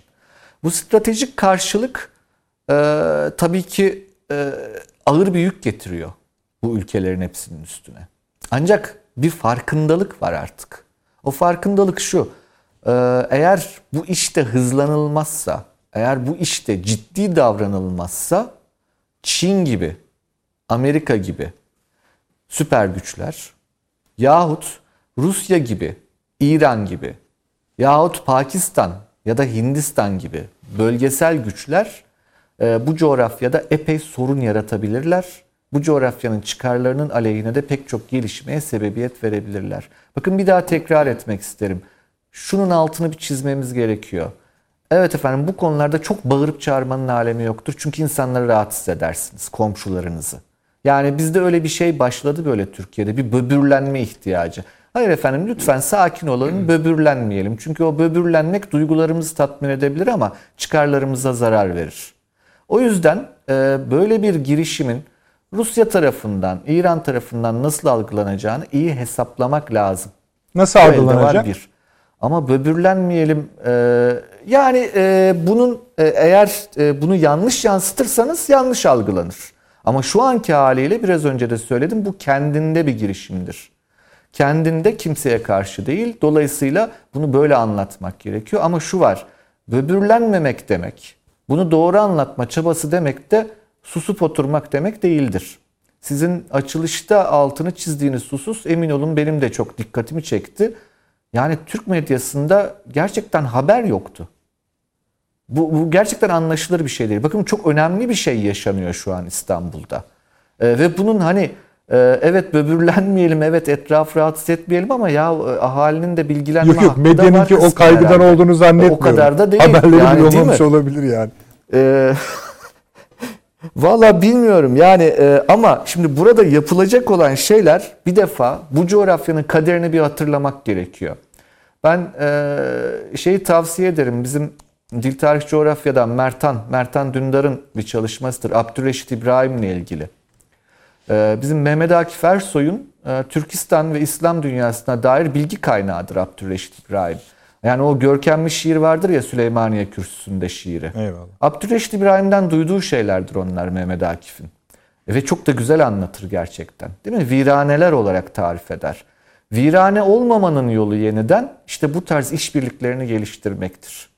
Ama o dönemi, yani 20. yüzyılın başını, bu coğrafyayı iyi anlamak gerekiyor. Sonraki faciaları da iyi anlamak gerekiyor diye düşünüyorum. O yüzden Abdülhamit İbrahim'den bahsettim. Şimdi bir de son bir şey söyleyeyim, peki, bitireyim. Peki. Zaten bitiyor Nedret Bey. Tamam, yani stratejik boyut daha konuşmadık, eksik kaldı. Yani siz bitirin, yeni turda yine devam edin. Oraya gireriz. Tamam. Yani Akçura Bey'den bahsetti Süleyman Hoca, onu bir söyleyeyim son olarak. Buyurun. Çok kıymetli bulurum ben Yusuf Bey'in bu önerisini ya da pozisyonunu. O da şu, total aslında. Yani bu iş sadece kültürle olmaz. Tabii. Bu iş sadece dilde birlikle olmaz. Ya ben her zaman şunu hatırlarım, yani Yahya Kemal'in söylediği şey, bugün niye bizim şiirimiz eski şiirimiz gibi değil? Çünkü eskiden var olan medeniyetimiz yok der ya Yahya Kemal. Ama o medeniyetin de yaratan şey ticarettir, tabii, üretimdir, evet, devlet geleneğidir. Dolayısıyla kültürden aşağı doğru inip ekonomik işbirliği değil. Bugün çok acil sorunlar, Türkistan'ın tarım sorunu, Türkistan coğrafyasında gümrükler, lojistik hatları, siber güvenlik, eğitim ve bu konular yapılıyor. İşte beni mutlu eden çok büyük başarı dediğim şey o. Başsavcıların buluşması üye ülkelerin. Kültür bakanlarının buluşması, akademi başkanlarının buluşması. Bakın farklı katmanlarda. Dolayısıyla bu işlere öncelik vermek, çok bağırıp çağırmamak, böbürlenmemek, kültür üzerinden değil somut işbirliği alanlarından herkesin karlı çıkacağı alanları belirlemek ki onlar zannediyorum yapılıyor. Bunu da söylemiş olayım. Teşekkürler. Ben teşekkür ederim. Sağ olun Taşansu Hocam. Avni sizden başlayalım ama Süleyman Hocam size de gelen bir soru bu. Hani arada Çin ne der? Amerika Birleşik Devletleri ne der? Rusya ne der? İran ne der? İngiltere ne der? Tabii bunları sadece bu zirvenin çıkaracak sonuçları açısından değil de onu da üzerine ekleyerek bölgedeki son gelişmeleri hatırlayarak, yani bölgede işte iki tanesini sayıyoruz ama aslında başka değişimler de var. İşte mesela Afganistan peki, Azerbaycan-Ermenistan savaşından çıkan tablo. Peki ama zaten bir de bölgede Çin'le Rusya arasında sıkışan, ABD'nin bütün bölgeden neredeyse çekilmiş gözüken, ne kadar kaldı bilmiyoruz ama İşte mesela İsrail ne der belki de. Çünkü bir parçası hala orada biliyoruz. Ne görüyorsunuz siz? Bir de tabii şu konuda Taşansu Hoca'nın dediği konudaki fikrinizi de merak ediyorum. Hani tamam, daha az toz çıkaralım. Yani sizin deyiminizle gidiyorum. Evet. Ama bu güzelce de anlatılır artık. Hani bir de şeye gelmişiz gözüküyor. Yani bu burada yapılıyor işte belli. Buyurunuz. Şimdi Sovyetler Birliği dağıldıktan sonra, dağılırken bağımsız devletler kuruldu. Bu kurulan devletlerin hepsinin başındakiler komünist partilerinin liderleri. Yani Sovyetler Birliği'nin oradaki yerel yöneticileri. Bunlar yeni devletlerin, Türk devletlerinin devlet başkanı oldular bir anda. Yani enternasyonel bir yapılanmanın lideriydiler. Milli bir yapılanmanın lideri olarak sahneye bir anda çıktılar. Evet, sıkıntılar, şunlar, bunlar filan ama kendilerini Rusya'ya yakın ve hala Rusya'yla bir şekilde irtibatlı hissediyorlar idi. Bunların içinde halkına çıkıp sakın ha Türk malları almayın, çok çürük oluyor ha filan diye televizyon konuşması yapanlar filan bile vardı yani. Aslında bu Anadolu'dakiler Türk değil. Yani esas Türk biziz diyenler. Yani bunlar falan var.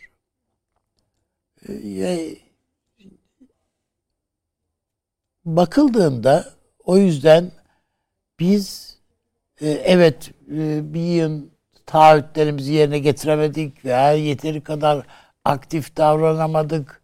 şu olmadı, bu olmadı. Yani bir anda biz de hazırlıksız yakalandık. Evet, bu ülkeler hazırlıksız yakalandılar ama Sovyetler Birliği'nin dağılımına, çözülmesine biz de hazırlıksız yakalandık. Hiçbir planımız yoktu. Evet, biz sadece sloganlarımız vardı bizim. Yani işte o Turan'dı, Kızıl Elma'ydı, şuydu, buydu. Yani bizde şiirler bol var. Hala da öyle yani, bakmayın siz. Fazlaca şiir var. Bugün ben öyle zannediyorum ki bu ülkelerin içerisinde eğer bugün böyle bir birliktelik, bir teşkilat kuruluyor ise burada Rusya'nın, Çin'in, Amerika'nın, ne bileyim işte Arap şeyinin filan zorlamalarının, buraları zorluyorlar çünkü. Tek tek. Yani mesela Azerbaycan'ı zorluyor. Kırgızistan'ı, Kazakistan'ı zorluyorlar. Yani bir taraftan Çin zorluyor, bir taraftan diğerleri.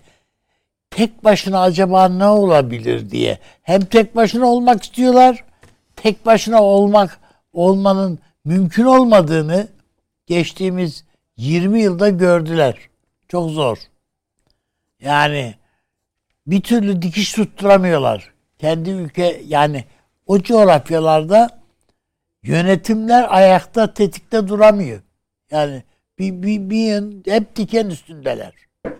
İçeride isyanlar, itirazlar filan.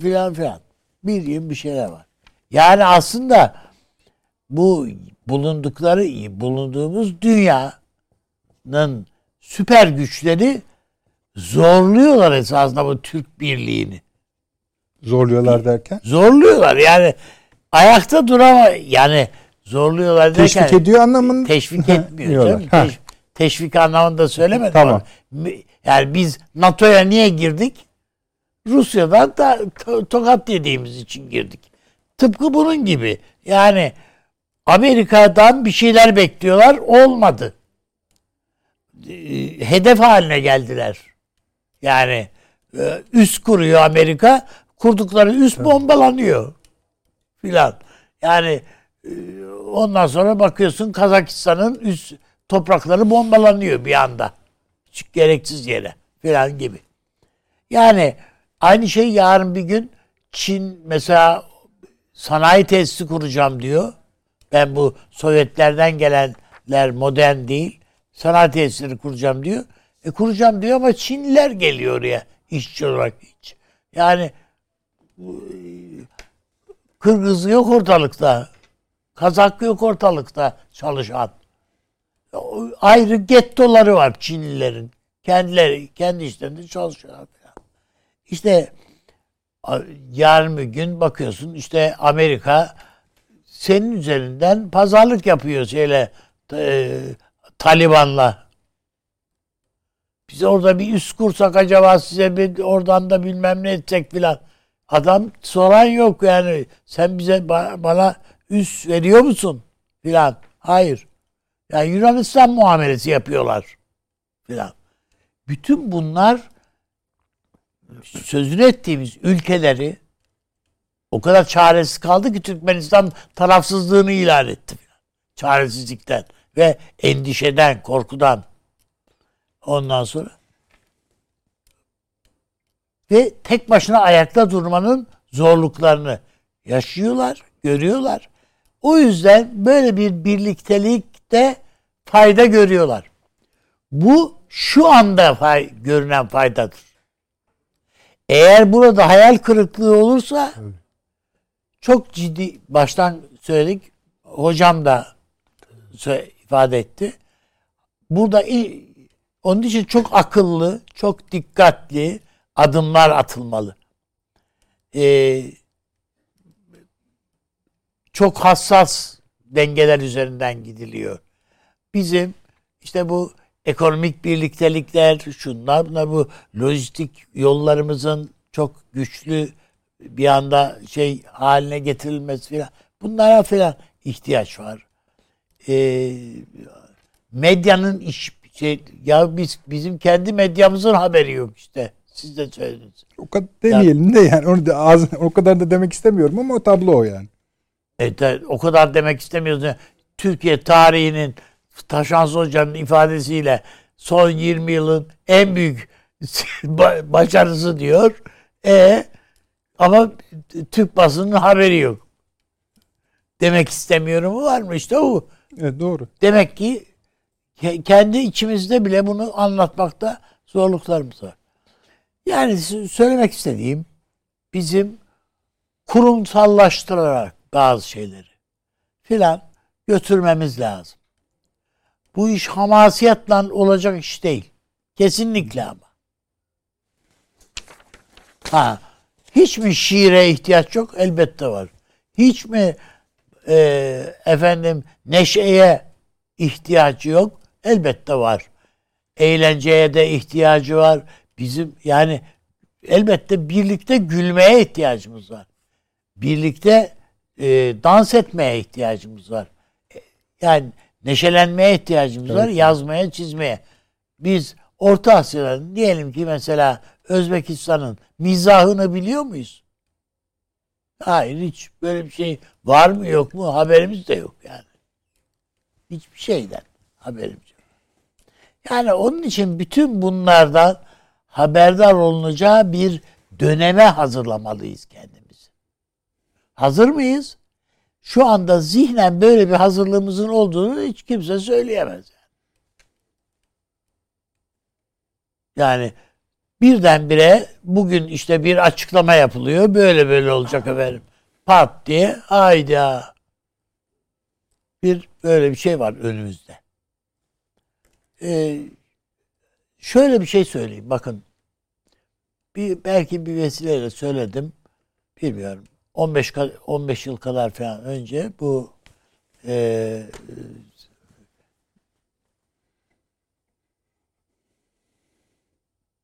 rahmetli Cengiz Aytmatov bu Bişkek'te ya sen Yusuf Has Hacib'in şeyini gördün mü dedi türbe. Yok. Göstersek mi ki giderim yani aşağı yukarı 40 kilometre 30 kilometre falan dışarıda Bişkek'e. Gittik baktık o büyük minare şeklindedir.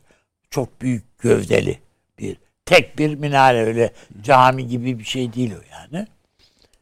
Her neyse o çalışmasını da yaptığı yani yer. Çok etkileyici bir yer. Onu gördükten sonra döneceğiz. Ben ileride böyle bir şey gördüm. Bir uzun bir masa etrafında köylüler birileri toplanmış, köylüler olduğunu bilmiyorum da toplanmış. İşte iki karşılıklı hem bir şeyler konuşuyorlar, ellerinde bir defter var, yüksek sesle okuyorlar. Bu arada birileri bir balalayka çalıyor, bir şeyler oluyor filan. Ne oluyor bilmiyoruz yani. Nedir bu? Ağam dedim ben nedir Cengiz Ağa? Dedi ki gel gidelim. Gittik. Ne var diye. Şimdi düşünün. Bu bir köy. Bişkek'in bir köyü. Oradakiler de köylüler. Bir masanın iki tarafına toplanmışlar. Ellerindekiler defter. Cengiz Aytmatov'un beyaz gemisini tiyatro oyunu haline getirmiş köylüler. Bunu kendileri yapmışlar. Herkes kendi üstlendiği rolü deftere yazmış. Rolü gelen, sırası gelen canlandıracak. Okuma provası yapıyorlar orada. Bu bir köy. Bu başka bir kültür. Başka bir yapı. Sovyetlerin buna şeyi var, iteklemesi var. Bizim katabileceğimiz, bizim kendi halk öykülerimiz var. Her bir şeyimiz var. Biz kendi köylülerimize falan böyle şeyler yapamadık. Marshall planının koşullarından birisi Köyeslerin kapatılmasıydı mesela. Biz her şeyi, yani Amerikalılar ne diyorsa doğruydu filan bize göre. Onun için biz yeni baştan bazı şeyleri tanzim etmemiz lazım. Peki. Oturup bunlara bakacağız. Tekrar efendim Kazak edebi şeyi nedir? Neden bu Kazakların bir kısmı Ruslarla birlikte oynadılar oyunları? Neden biz şey yapamadık, etkili olamadık? Türkiye'ye karşı bile, Osmanlı'ya karşı bile bayrak açtılar falan yani. Yani bütün bu tarih çalışmalarını yapmamız gerekir. Her bir şeye. Hı. Ve bunu itiş kakışsız yapmamız lazım. Mutlaka işte bu öğrenci meselesi var ya, Türkiye'de öğrenci okuyor. Şimdi geliyorlar. Bunun ben çok önemli olduğunu düşünüyorum. Peki. Bu çocukların hepsi, yani oralardan gelen çocukların hepsi, işte tohumlar bunlar. Müthiş bir şey. Yani bizim için fevkalade önemli ve bugün kıymetli. Sanırım Macaristan'dan da 2000 öğrenci civarında. İşte yani düşünün bizim konuşulmuş. Mesela bunu paşam falan, Fahri Paşa falan daha iyi bilir. Bizim harp akademileri filan. Yani bunlar bizim için fevkalade önemli. Bizim Kültür Bakanlığımız aslında 2. Dışişleri Bakanlığı'dır. Bakmayın, siyasiler çok farkında değildir bu işlerin. Ama sevmezler mesela. Seni Kültür Bakanı yaptım deseler burnunun eğrisiyle bakar yani oraya. Peki. Ama 2. Dışişleri Bakanlığı'dır. Kültür Bakanlığı. Ya bunu filan önemseyen bir anlayışı hakim kılmak lazım. Peki. Yani yarınki birliktelik, toplantı, sonraki efendim birlik açıklamaları filan ve bu bir genel sekreterlik olacağı için onun mutlaka bir yönetim yeri de olacaktır. Tabii. Hı hı. Efendim. Yani bunlar filan şey yapılacak, teşkil edilecek. Anlaşılıyor ki yani Azerbaycan baş yönetimindeydi. Yani onun dönemiydi yönetim. Şimdi yarın Türkiye'ye geçiyor o yönetim. Ama bir yapı da değişiyor şimdi. Tabii işte adı konulacak diyorsunuz tabii. Yani mutlaka o şey değişecek gibi. Yani bunun hep şeyde kalmaması lazım. Yani vitrinde kalmaması lazım. Evet. İçeride bir şey varsa o vitrinin bir anlamı var. Yoksa vitrin yarın öbür gün 2 tane taş attın mıydı gider yani. Peki. Teşekkür ederim. Süleyman Hocam, soruyu biliyorsunuz ama bir tane daha ekleyebilir miyim? Hayır buyurun.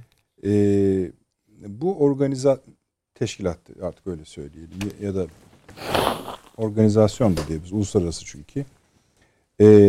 Türkiye'nin şeyi de söyledik ya, yeniden Asya politikası var. İşte diğer süper güçlerle birlikte bölgeye bakışta dillendirilen, hep söylüyorum, altılı şudur budur. Onlar var. Siz Türkiye'nin eksenini daha doğuya veya isimlendirelim Çin'e doğru kaydıracağını da mı düşünüyorsunuz bu konunun? Yani ona katkı yapacağını diyelim en azından. Ya da besleyiciye daha uygun olur herhalde. Şimdi tabii Türkiye'nin Çin eksenine girmesi mesela buna modellik edebilecek bir örnek var mı? Pakistan mı? İran mı? Çin öyle gelmiyor şimdilik zaten. Yani Çin böyle NATO gibi bir disiplin kurup işte askeri, stratejik anlaşmalar falan yapmıyor bunlarla. Ekonomik olarak geliyor. Şimdi bu ayrı bir programın konusudur. Onun için ben hani çok fazla sahayı değiştirme yanlısı değilim ama isterseniz bir gün bunları daha uzun, ayrıntılı konuşabiliriz. O zaman ilk sorudan da yürüyebilirsiniz. Tamam, şimdi şöyle bakıyoruz biz. Zaten kendimize de öyle bakıyoruz. Türkiye bir köprü. Doğu ile Batı arasında bir köprü. Bu kadar şahsiyetsiz bir tasvir olamaz. Bir kere kendimizi yol geçen anına çevirmeye amadeyiz demektir bu yani. Türkiye'de bir şey varsa bir şeyle bir şeyin arasında bir şey olarak değil de yani Türkiye olarak onu ne kadar konuşabiliyoruz değil mi yani? Doğu ile Batı arasında bir köprü. Doğu mu? Vallahi biraz doğu. Batı mı? Acık da öyledir. Böyle bir tarif olabilir mi? Olmaz. Etkileşim dünyanın her yerinde vardır. Herkes biraz kendisi olmaktan da bir yere kadar çıkar. Ama herkes biraz da kendini bir yerlere götürür. Yani ilişki demek bu demektir, etkileşim. Şimdi rüzgar artık batıdan esmiyor. Rüzgar doğudan esiyor, Çin'den geliyor. Çin ile Avrupa arasında bir köprü olma lafları ediliyor. Yani Batı ile Doğu arasında değil de belki şimdi biraz şöyle tarif ediliyor. Doğu ile Batı arasında. İşte tren yolları gelecekmiş, ticaret buralara gelecekmiş vesaire vesaire. Yani zaten zihnimizi bugüne kadar olmadığı derecede doğuya doğru yeniden ayarlama durumuna girdik. Ama kimse bunun içinde ne olur, ne biter, Türkiye'nin kazançları ne olur, kayıpları ne olur böyle bakmıyor. Şöyle bakıyor, hani kalabalık bir yerde bir dolmuş çalıştırırsan geçinirsin. Hatta yani İstiklal Caddesi'nde kibrit satsan geçinirsin gibi bakılıyor. Böyle bir bakış olamaz. Çin'in ekonomik şimdilik askeri değil tabii ki. Hele hele Asya'nın içlerine doğru hiç değil. Afrika'ya doğru hiç değil zaten. Ha, Pasifik'te görüyoruz askeri yüzünü daha çok değil mi Çin'in? Evet. Çin'in bu ekonomik yayılmacılığının üzerinde çok belki çalışanlar vardır da az olduklarını düşünüyorum. Yaptıkları çalışmalarında çok kamuoyuna mal olduğu kanaatinde değilim. Ama benim takip edebildiğim, görebildiğim kadarıyla Çin'in bu ekonomik yayılmacılığın adı emperyalizmdir. Ya bunu görelim. Ve hani soykırım moykırım bu ekonomik soykırımdır. Öyle geldikleri yerde ot bitmiyor yani. Afrika bunun çilesini çekti işte. En net sonuçlarını bugün Afrika'da görürüz. Ne diyoruz biz? İşte Türkiye'ye gelince Afrikalılar yani ilk defa bir üçüncü seçenek gördüler. Evet. Yani Fransız emperyalizmi ile Çin emperyalizmi arasında peki ne değişti? Geliyor, kiralıyor veya kredi veriyor, borçlandırıyor. Sonra varlıkların üstüne oturuyor. Bunun adı nedir? Yani bakalım literatüre nedir?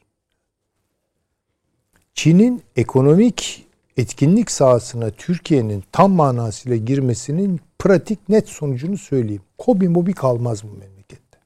Söyleyeyim açık. Kobi falan kalmaz. Hani küçük orta boy işletmeciler Türkiye'de orta sınıfın bel kemiği falan değil ezer geçerler. Şimdi biz buraya bunu niye konuşuyoruz? Ya bu yani bunun için konuşuyoruz. Hı. Yani sizin sorduğunuz soruya istinaden konuşuyoruz. Öyle değil. Hı. Onu kastetmedim Süleyman Hocam. Şimdi mesela ekonomik soykırım, Çin emperyalizmi vesaire. Tamam. Bunlar Türkiye-Batı, Türkiye-Amerika Birleşik Devletleri ilişkilerinde çok konuşulmuş konular biliyorsunuz.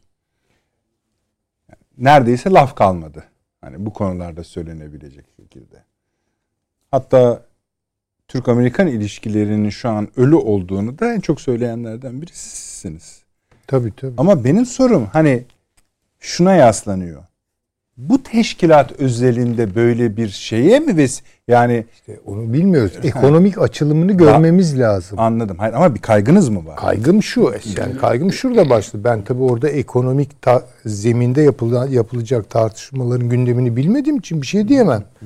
Ama sizin de az önce işaret buyurduğunuz gibi akıllı şehirleri nasıl kuracağız? Lojistik şehirleri nasıl kuracağız? Falan gibi gidiyorsa bakın, bu işler. Temalar bu tür toplantılar da elbise gibidir. Ama metinler öyle çıkmaz. Yok. Bir dil dünyayı kurar. Bakınız. Peki, yani ben o kadar katılmıyorum ama yani güzel saydığımız konular nerede konuşulacak o zaman? Şimdi şudur yani burada konuşulacak. Şimdi demin çok güzel bir şey söyledi Taşansu Hoca. Kendinde bir süreç olarak. Siz kendinde bir süreç olarak başlayan ve başlaması gereken bir şeye küresel bir takım jargonu yığıyorsanız bu jargonlar küresel jargonlar. Doğru. Onda mutabıksın. Ama yani o zaman bir dakika. O dile yakın bir şey. O dilin ta kendisi bunlar. Yani dijitalize olmuş bir toplum. Akıllı şehirler, lojistik şehirler, bilmem işte ne diyorlar, nakitsiz toplum, bilmem ne gibi buralara geliyorsak bakın hiç boşuna bence uğraşıyor oluruz. Yinetle hazırlanan bir yemeğin, pastanın onu hazırlayanları mağdur edecek şekilde başkalarına servis edilmesiyle biter bu iş. Benim bütün bu toplantıdan benim beklentim ne? Tabii ki bir Türk olarak mutluyum. Bir tarihsel düş hayata geçiyor. Bunlar bizim kardeşlerimiz. Tamam, çok güzel. Bu işin duygusal tarafı. Ama ne diyoruz? Hepimizin burada ortak vurguladığı bir şey var. Bu iş bir mühendislik işi. Eğer yanlış bir mühendislik yaparsak, dinamik hesapları şaşırıp statik hesapları ihmal edersek veya statik hesaplar uğruna dinamik hesapları iyi kuramazsak kötü bir mühendislik çıkar buradan. Kötü mühendislik de sonuçta binaların esenliği için yapmadığımız yani. İşler de değildir. Yani burada çekiç hangi gücü Türkiye'ye kabul ederken öyle hayal ediyorduk. Tabii ki. Yani ama öyle gitmiyor iş. Yani etmeseydiniz efendim. İşte tabii yani neler hayal ediyorduk. Pardon Süleyman. Sonuç ne oldu? Estağfurullah. Bunu mühendisliğine bakmam lazım. Yani siz o başlıkları getirince ben söyledim ki siz de onu kendiniz icat etmediniz. Resmi açıklamalarda bunlar varsa buralar tehlikeli sular. Ben şunların konuşulmasını istiyorum. Demin işte gayet güzel söyledi Taşan. Ya bu Özbekistan'ın tarımını ne yapacağız? Fergana Vadisi'ndeki su meselesini nasıl çözeceğiz? Kendi aramızdaki yol şebekesini neye göre kuracağız? Değil mi mesela? Bunlar bence çok kendinde. Bunların çünkü su yüzünden savaş çıkıyordu neredeyse hocam. Ama karşı şimdi kalkıp dijital toplum, bilmem akıllı şehirler, lojistik şehirler, bilmem ne böyle gidilirse bu yanlış. Oraya Amerika girmiş demektir. Bakın ben size söyleyeyim. Oraya Çin de girmiş demektir. Şeyi bekleyeceğiz muhtemelen. Türk Dünyası 2040 vizyonu belgesini bekleyeceğiz. Ona bakacağız. Ona bakacağız. Ben bunları böyledir diye söylemedim ama bunlar benim. Şimdi her dönemin, her konjonktürün yaldızlı ve aldatıcı kavramları vardır. Kaptırırsak kendimizi o kavramlara sonra ağır kayıplar yaşayabiliriz. Burada bizim yapacağımız şey, çok güzel söyledi Taşansu Hoca, altına defalarca imza atabilirim. Serin kanlı bir şekilde, karşılıklı yararlarımızı gözeterek ve karşılıklı kendi problemlerimizi nasıl çözeceğimizi önceleyerek. Sonra onun üzerine neler kuracağımızı aşama aşama. Yani şu Avrupa Birliği'ne baksanıza nasıl başladı? Bilmem kömür çelik birliğiydi. Öyle başladı. Ne kadar iyi bir noktadan başladılar. Ben de tam nereden başladı, nereye geldi diyeceğimi zannetmiştim. Ve tabii nereye geldi? Risklerini yaşıyor şimdi tabii ki. Çünkü kendi kurdukları bir mühendislik harikasının tırnak içinde şehvetine kapıldılar. Berbat ettiler her şeyi. Kendileri yaptı. Böyle risk her bu tür uluslararası birlik arayışlarında varittir, geçerlidir. Bizim için de geçerli. Bunu da zaten söylüyoruz. Şimdi mesela Hazar Denizi'nde Türkmenistan'la Azerbaycan'ın problemleri var. Şimdi mesela önce bence şu yapılmalıdır. Yani bilmiyorum. Bugün Türk dünyasında var olan sorunların bir dökümü yapılmalıdır. Kim kimle nerelerde sorun. Tamam, sonra işte Aksakallılar Meclisi midir, istişare kurulları mıdır, çözümleyici bir takım işte mutlaka ne bileyim. Çözüm tamam. Şeyleri. Yani mesela bunu hissediyorum dediğim gibi var. Şimdi Aksakallılar ne için kuruluyor ki yani? Değil mi? Problemleri çözmek için. Güzel yani. Buraya doğru bir gidiş var. Bu bence birincil mesele. Sonra işte enerjilerimiz, kaynaklarımız ne? Ortak raporlar. Mesela Türk dünyasının su hacmi nedir? Bunu konuşacağız. Bunu sulamada ne şekilde kullanmalıyız? Bunu konuşacağız. Yol şebekesini nasıl yapacağız? Fuarları nasıl düzenleyeceğiz? Bak en kritik şeylerde enerji meselemizi nasıl halledeceğiz? Alışverişimizi ne üzerinden yapacağız? Bunlar konuşulursa, buradan başlarsa bir şey çıkar ortaya. Ha, ondan sonra tabii bu biraz etlenirse, butlanırsa, pazulanırsa orada şimdi kimin bu oluşumla hangi duygusal frekanslar üzerinden ne bağ kuracağını tartışacağız. Çin bunu asla istemeyecektir. Bakın söyleyeyim. Bunu istemeyecektir. Ne Amerika'sı da istemez. Ha, bunu Amerika'da şöyle acaba bunu ben kendi çıkarıma yontabilir miyim de. Çünkü bunlar pratik bakarlar. Çin'de isyan çıkarmak için bunu kullanır mıyım diye. Yani nerelerden zehirleyebilirim? Yani buna bakacaktır. Rusya buna temkinli bakacaktır. Ha, karşı demediniz. Hayır, karşı olduğunu ben zannetmiyorum. Hı. Yani olsaydı 30 kere burada duyardık biz. Lavrov bile ki biliyorsunuz en sert politikaları Türkiye'ye karşı bıraksanız hayata geçirecek kadrodan. O bile dedi ki yani bu dedi yani kültürel bir şey dedi. Bunun üzerinde çok fazla durmuyoruz. Bu demek takibi aldık. Niye bunu söyledi diye ben düşündüğüm zaman bunu Çin'i hesaplayarak düşündü. Yani yarın Çin'le benim aramda Sibirya üzerinde bilmem Mançurya üzerinde şurada burada bir takım sorunlarım çıkarsa Çin'e karşı. Çin çünkü Rusya'yı ürkütüyor. Yani hep konuşuyoruz değil mi? Sibirya'da bilmem 60 milyon 50 milyon sayıları herkes bir şey söylüyor. Bilemiyorum nedir kim saydı onu da bilmiyorum ama yani milyonlarla ifade edilen Çinli illegal tarım yapılıyor. Çalışıyor. Evet. Yarın madenlere sirayet edebilir bu. Neyle kontrol edecek bunu? Yani Çin hakikaten bendini aştığı zaman yani o öyle Rusya kendi imkanlarıyla bunun altından kalkamaz. Bunu bence biraz dengelemek istiyor. Ve çok büyük prestij kaybına da yol açtı tabii Sovyet uygulamaları. Yani halkların nezdinde tutunacağı bir şey yok. Orada bürokratik garnizonları var yani öyle diyelim. Oralardan tutunuyor. Ama yani kamuoyları böyle Rusya'ya karşı hiç de sempatik duygular beslemiyor. Bunu bir şey dolduruyor işte orada. Bir boşluk doğduğu için. Orada o boşluğu bunun doldurmasını ve bunu nasıl kullanabilirim diye bir hesap içinde bence Ruslar. Tabii ki onların belli çizgileri vardır. Onu aşan bir şeyler olursa ondan sonra görürüz tepkilerini falan.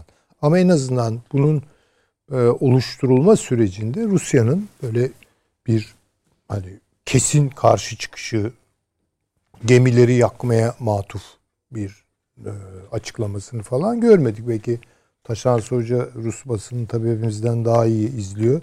Gördüğü bir şeyler varsa söylesin. İngiltere nasıl bakar buna? İngiltere buna hoş bakar. Çünkü İngiliz aklını biraz başka bir tartıda tartmak lazım. Mesela Fransa olsa öyle sorsanız veya izleyicimiz öyle sorsa Fransa buna kategorik olarak karşı çıkar. Çünkü Fransızın dünyaya bakış metodu da budur. Fransız aklı dünyayı kendi aklına uydurmak isteyen bir akıldır. Eğer o akla uymuyorsa hemen hasım sınıfına sokar karşısındakini. İngiliz aklı şöyle çalışır. Ya burada bir şeyler oluyor. Eşyanın tabiatına uygun düşünelim. Ben kendi aklımı buradaki oluşuma göre yeniden organize edebilir miyim diye bakar. Şimdi bu şöyle anlaşılır. Bugün mesela İngiltere kimin yanında diye bir soru sorsak, tercihin nereden yana yaptı diye bir soru sorsak hemen ezberimiz dile gelecektir. Amerika Birleşik Devletleri işte. Anglo-Amerikan dünya. Emin olmayalım. Eğer pratik olarak bakan bir akıl, her şeye pratik olarak, pratik yarar açısından bakan bir akıl varsa karşımızda Çin'de olup bitenleri ezmek isteyen kovboy aklıyla düşünmüyor demektir. Ve bence son tahlilde, nihai tahlilde İngiltere bugün Pasifik'e donanma gönderebilir, Amerika ile birlikte birçok şey yapıyor olabilir ama İngiltere'nin bence yatırımları daha çok Çin'in üzerinden bazı şeyleri okuması gibi daha bence anlaşılır bir zemine oturuyor. Hocam Yani Kafkaslardaki savaş bir İngiltere için bir ölçü oldu işte. Tabii, ne yapması gerektiğine dair. Öyledir, evet. Yani sadece İngiltere, Çin'in bu büyümesi ve ağırlık merkezi oluşturması ile ilgili süreçleri kontrol etmek istiyor. Ben bunu böyle görüyorum. Zaten İpek yolu bilmem ne, yeni İpek yolu filan gibi tarif edilen yollar Londra'da bitiyor. Ya bir zamanlar Hansa Ligası da Londra'da bitiyordu yani. Bunlar daima işe bir kere o ticaret şeyi açısından bakarlar. Yani bu burada başlayan bir süreç var. Daha evvel ticaret Atlantik'e yığılmıştı. Gene Londra'da bitiyordu. Ondan sonra tevziata uğruyordu. Şimdi değiştirdi eksenini. Esas eksen değiştiren İngiltere'dir bu açıdan. Ama tabii bunu böyle tantana yaparak, mutandan bir şekilde ilan edip ortalara dök. Ama şunu söylediler, yeniden biz bir yeni güç olacağız. Eski gücümüzü yeniden kazan. Neyle kazanacaksın? Çin'le kazanırsın ancak. Aslında biraz da satır aralarında bunu söylüyorlar. Dolayısıyla Çin'i zor duruma sokan her şey İngiltere'nin ileride Çin'le kuracağı siyasette, ekonomide, ilişkilerde elini güçlendirir. Onun için bence buna pratik akıl açısından bakacaklardır. Ya belki yani o ne güzel yapıyor bu Türkler diye bir yazı çıkmıyor. Çıkıyorsa da şaşırmamak lazım. Bunu görmek lazım.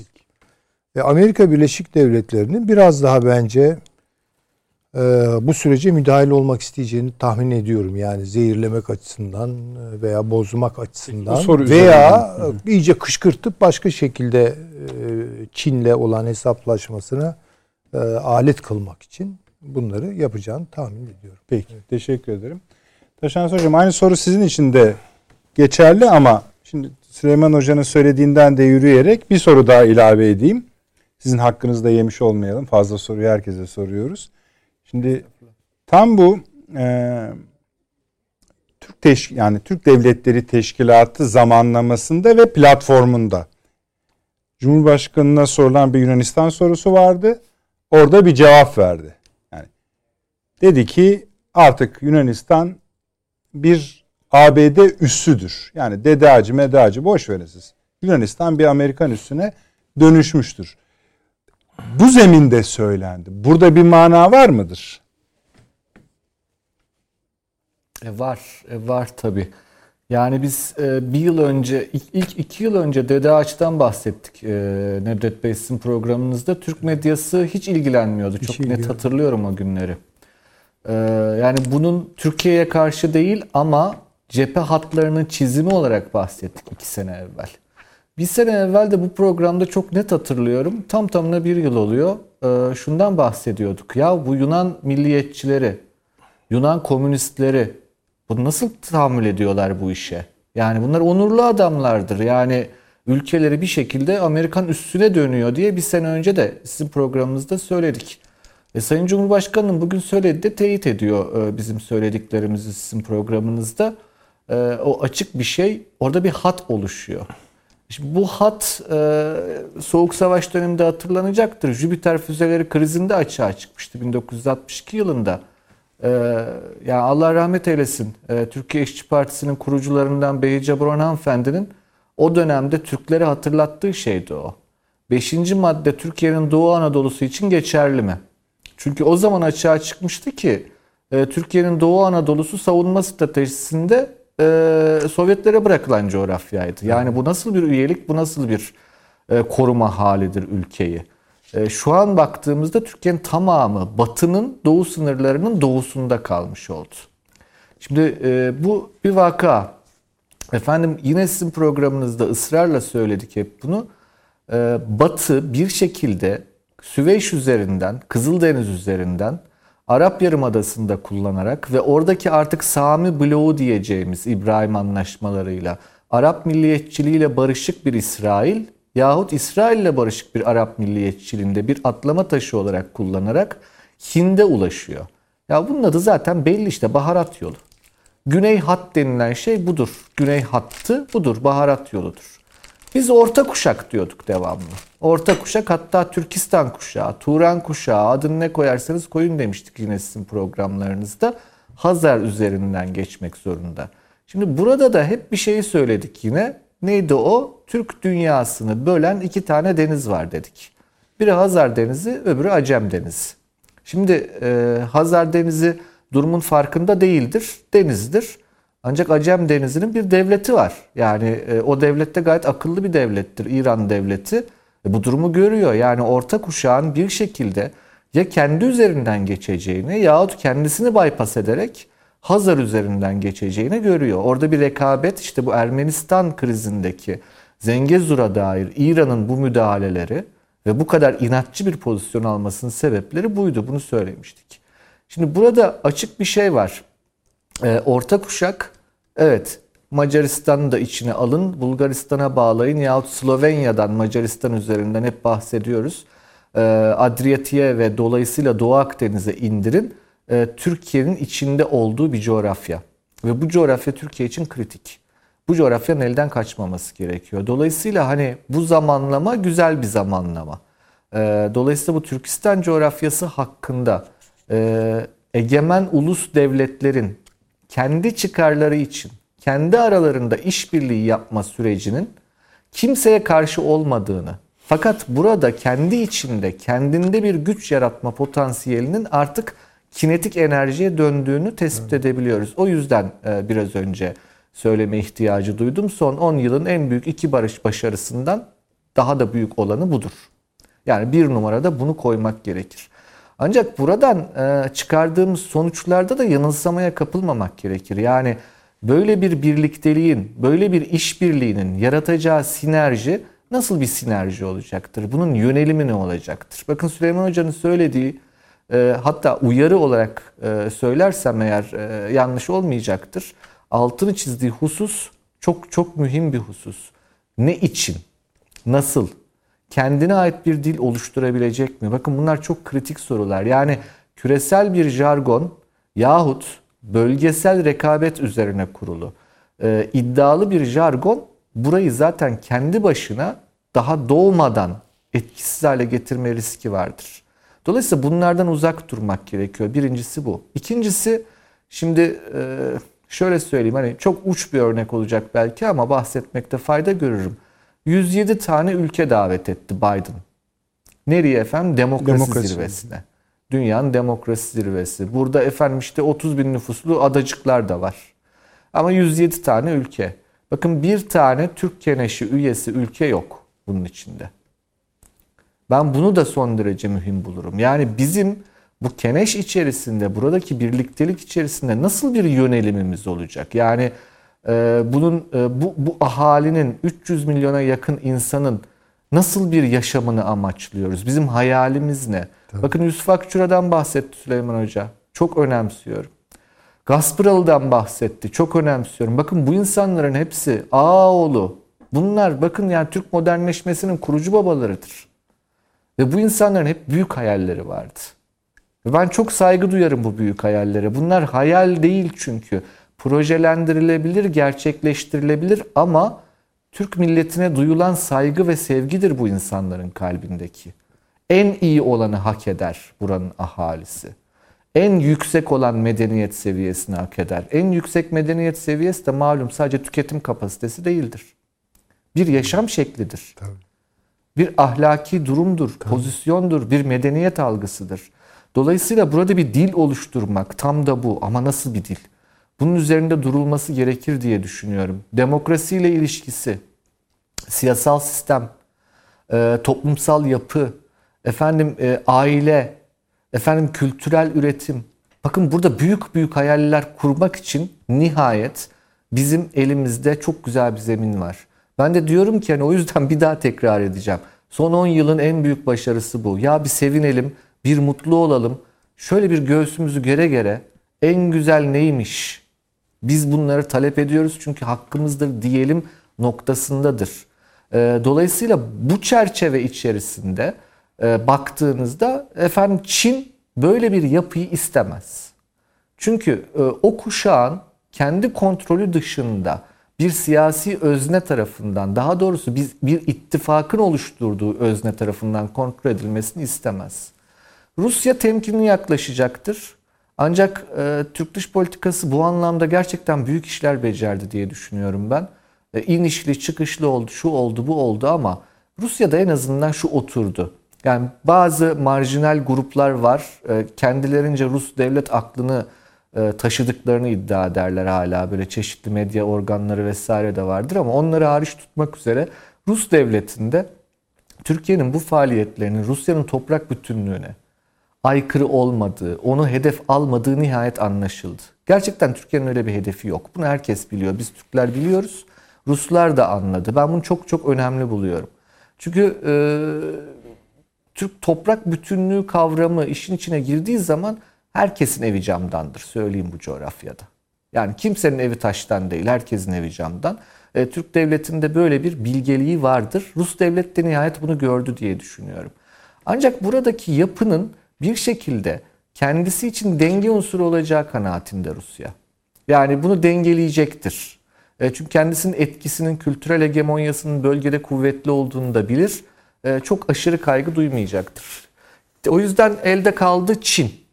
İran ne der bu duruma? İran bu işten en fazla rahatsız olan ülkedir. Bunu açık açık ortaya koymak lazım. Yani bakın, Türkmenistan'ın üyeliği geciktirmesinde en önemli sebeplerden bir tanesi Türkmenistan'daki Türkmen-Türk nüfustan daha fazla Türkmen-Türk nüfusun İran'da bulunmasıdır. Türkmen diyorum bakın. Güney Azerbaycan'dan bahsetmiyorum. Şimdi dolayısıyla İran için bu işler riskli işler. Çin dedik, İran dedik. Bu durumdan rahatsız olur. Pakistan'ın rahatsız olacağı kanaatinde değilim. Pakistan böyle bir yapıdan gayet de memnun olur. Belli bir dengede faydalanmak da isteyecektir. Yakın ortak olmak da isteyecektir. Belki işte biraz önce anlattığım ortaklık statüsü çerçevesinde Pakistan kendisine yer bulmayı düşünecektir. Ama Pakistan'ın memnun olduğu bir şeyden Hindistan'ın hiç memnun olmayacağını akıllardan çıkarmamak gerekir. Hindistan'ın memnun olmadığı bir şey ise İsrail açısından bir sorun haline alabilir ama Azerbaycan'daki etkisi çerçevesinde belki İsrail açısından da bu durum dengelenebilecektir. İngiltere açısından söyleyeyim, İngiltere büyük ihtimalle çok büyük bir keyifle izliyordur olanları.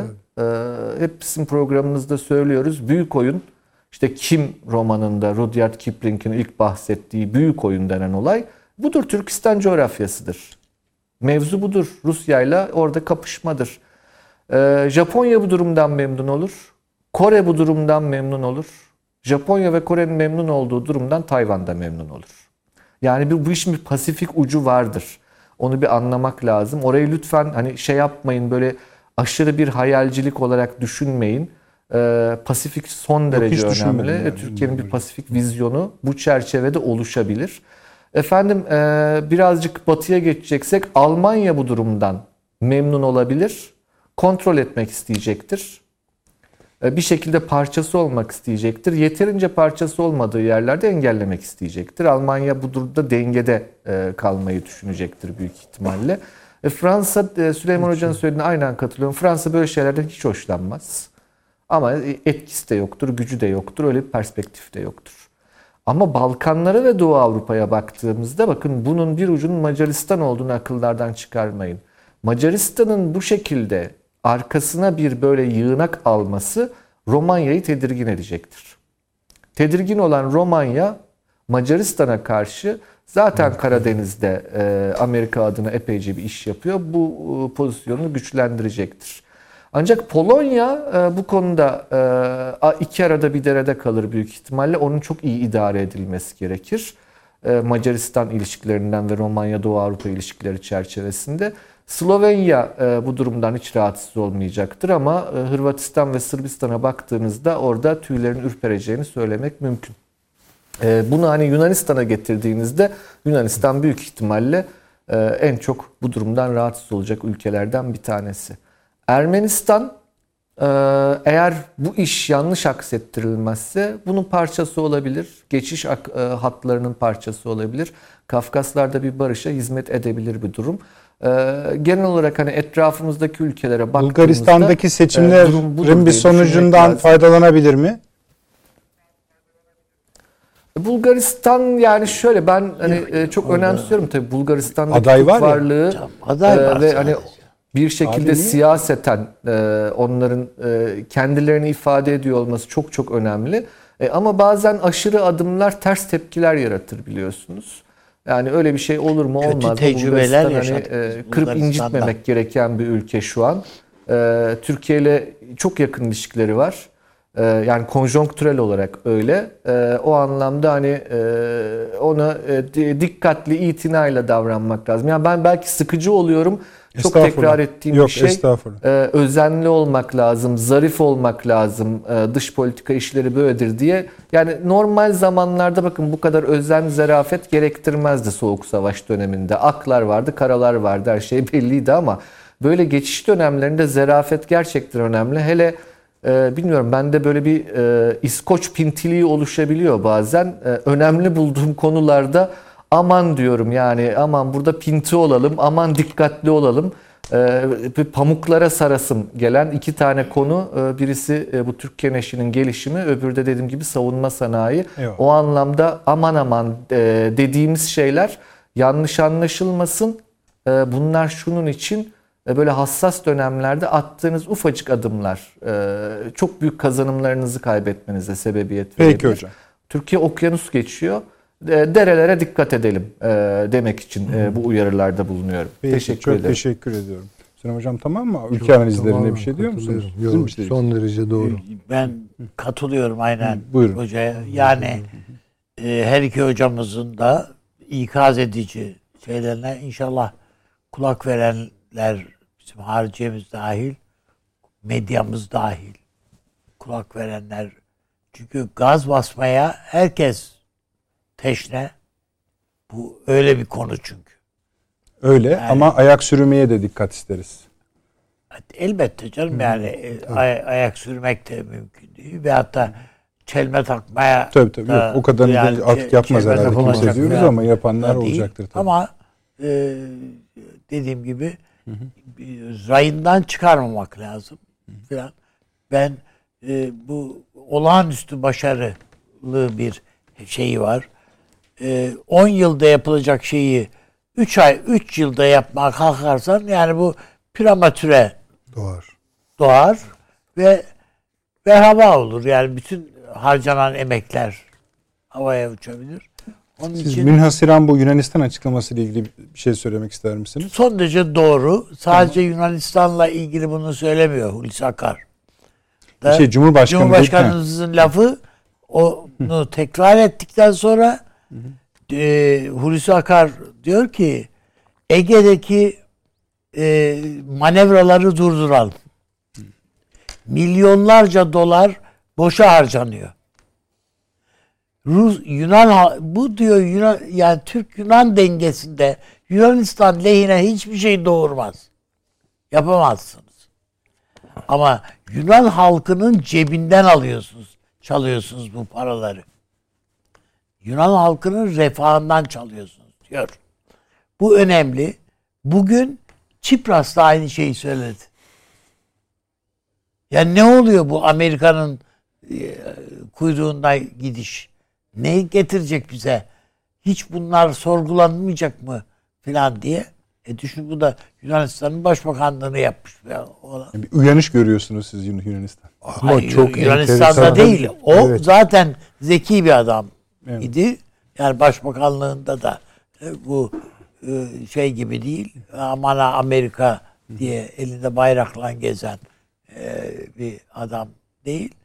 Ben Yunanistan'da onu görmüyorum ama önümüzdeki dönemde Yunanistan'da bunun sonuçları, endişeler yani halkta uyanabilir. Yani tabii. Bu kadar şey bir halk değil yani. Bunun şeyi var. Ama şöyle de bir şey var. Tabii benim adamım Varoufakis. Ben ondan vazgeçmiyorsunuz ama çok da ümitli olamıyoruz. Biz buyurun sürekli. Ama size böyle yatırım yapıyorsunuz. Amerika'da da öyle yaptı. Sanders'a yaptım. Şimdi şöyle Yunanistan'da dikkat çekici olan şey, Üstad da değindi buna. Müthiş bir aslında siz de işaret ettiniz. Müthiş bir anti-Amerikan kamuoyu vardır. Yani Yunanistan Komünist Partisi de güçlüdür. Tabii. Sosyalist partileri de şu da bu da tık çıkmıyor. Evet, konuşan milletvekilleri var. Sağda solda yazan, çizen falan var. Fakat ben şeyi bekliyorum. Kritik eşik bu Kasım'da herhalde bu Atina Teknik Üniversitesi'ndeki o öldürülen gençleri biliyorsunuz ama toplantı Kasım'da olması lazım onun. Sonunda aynı sonunda. Bu orada patlayabilir yalnız. Oraya dikkat edelim yani. Tabii, seyirciler de dikkat etsinler. Eğer oradan da bir tıs çıkmıyorsa vallahi Yunanistan dükkanı kapattı demektir yani. Öyle hocam kapatmazlar yani. Onlar yani onlar mümkün değil. Yani bizim de biraz bu Yunan halkıyla ilgili şeylerimizi değiştirelim. Belki de işte bugünkü açıklama biraz içeriye de olabilir o açıklama yani. Hayır, artık Amerikan üstü. Tabii. Hem Sayın Cumhurbaşkanı'nın açıklaması doğrudan dolayı Yunan halkına hem de Hulusi Akar'ın açıklaması. Evet. Yani Yunan halkı iç savaşta da bunu gördük. Yaşadıkları o kötü olay. Nazilere karşı en şerefli ve en dirençli mücadeleyi yürütmüş bir halktır. Onun için onların o tarafına saygı duymamız lazım. Avantüristleri tabii buralara getirdiler. Zavallı birçok Yunan genci o yüzden öldü vesaire. O başka bir hikayeydi. Ama bir metaksas aklı vardır yani orada. Yani Venizelos aklı olduğu kadar bir metaksas aklı da vardır. Onu inşallah yaparlar. Yani hayata geçirirler. Bu sol meselesi de değil tabii. Yani dediğim gibi rasyonel bir şey. Yunanistan'ın çıkarları inşallah devreye girer. İnşallah. Harekete geçer. Yani Ankara'da görmüş ki oraya konuşuyor demek ki yani. Evet. Öyle bir durum olabilir. Evet. Tabii. Avni abi çok teşekkür ediyorum. Biz de teşekkür ediyoruz. Evet. Teşekkür ederim. Sağ olun. Eksik olmayınız. Taşansu hocam. Çok çok teşekkür ediyorum. Ağzınıza, aklınıza sağlık. Çok mersi, Ankara'ya her zaman olduğu gibi. Çok selamlar. Efendim gece 01'de malum tekrarımız var. Yine malum yarın YouTube'da istediğiniz saatte izleyebilirsiniz.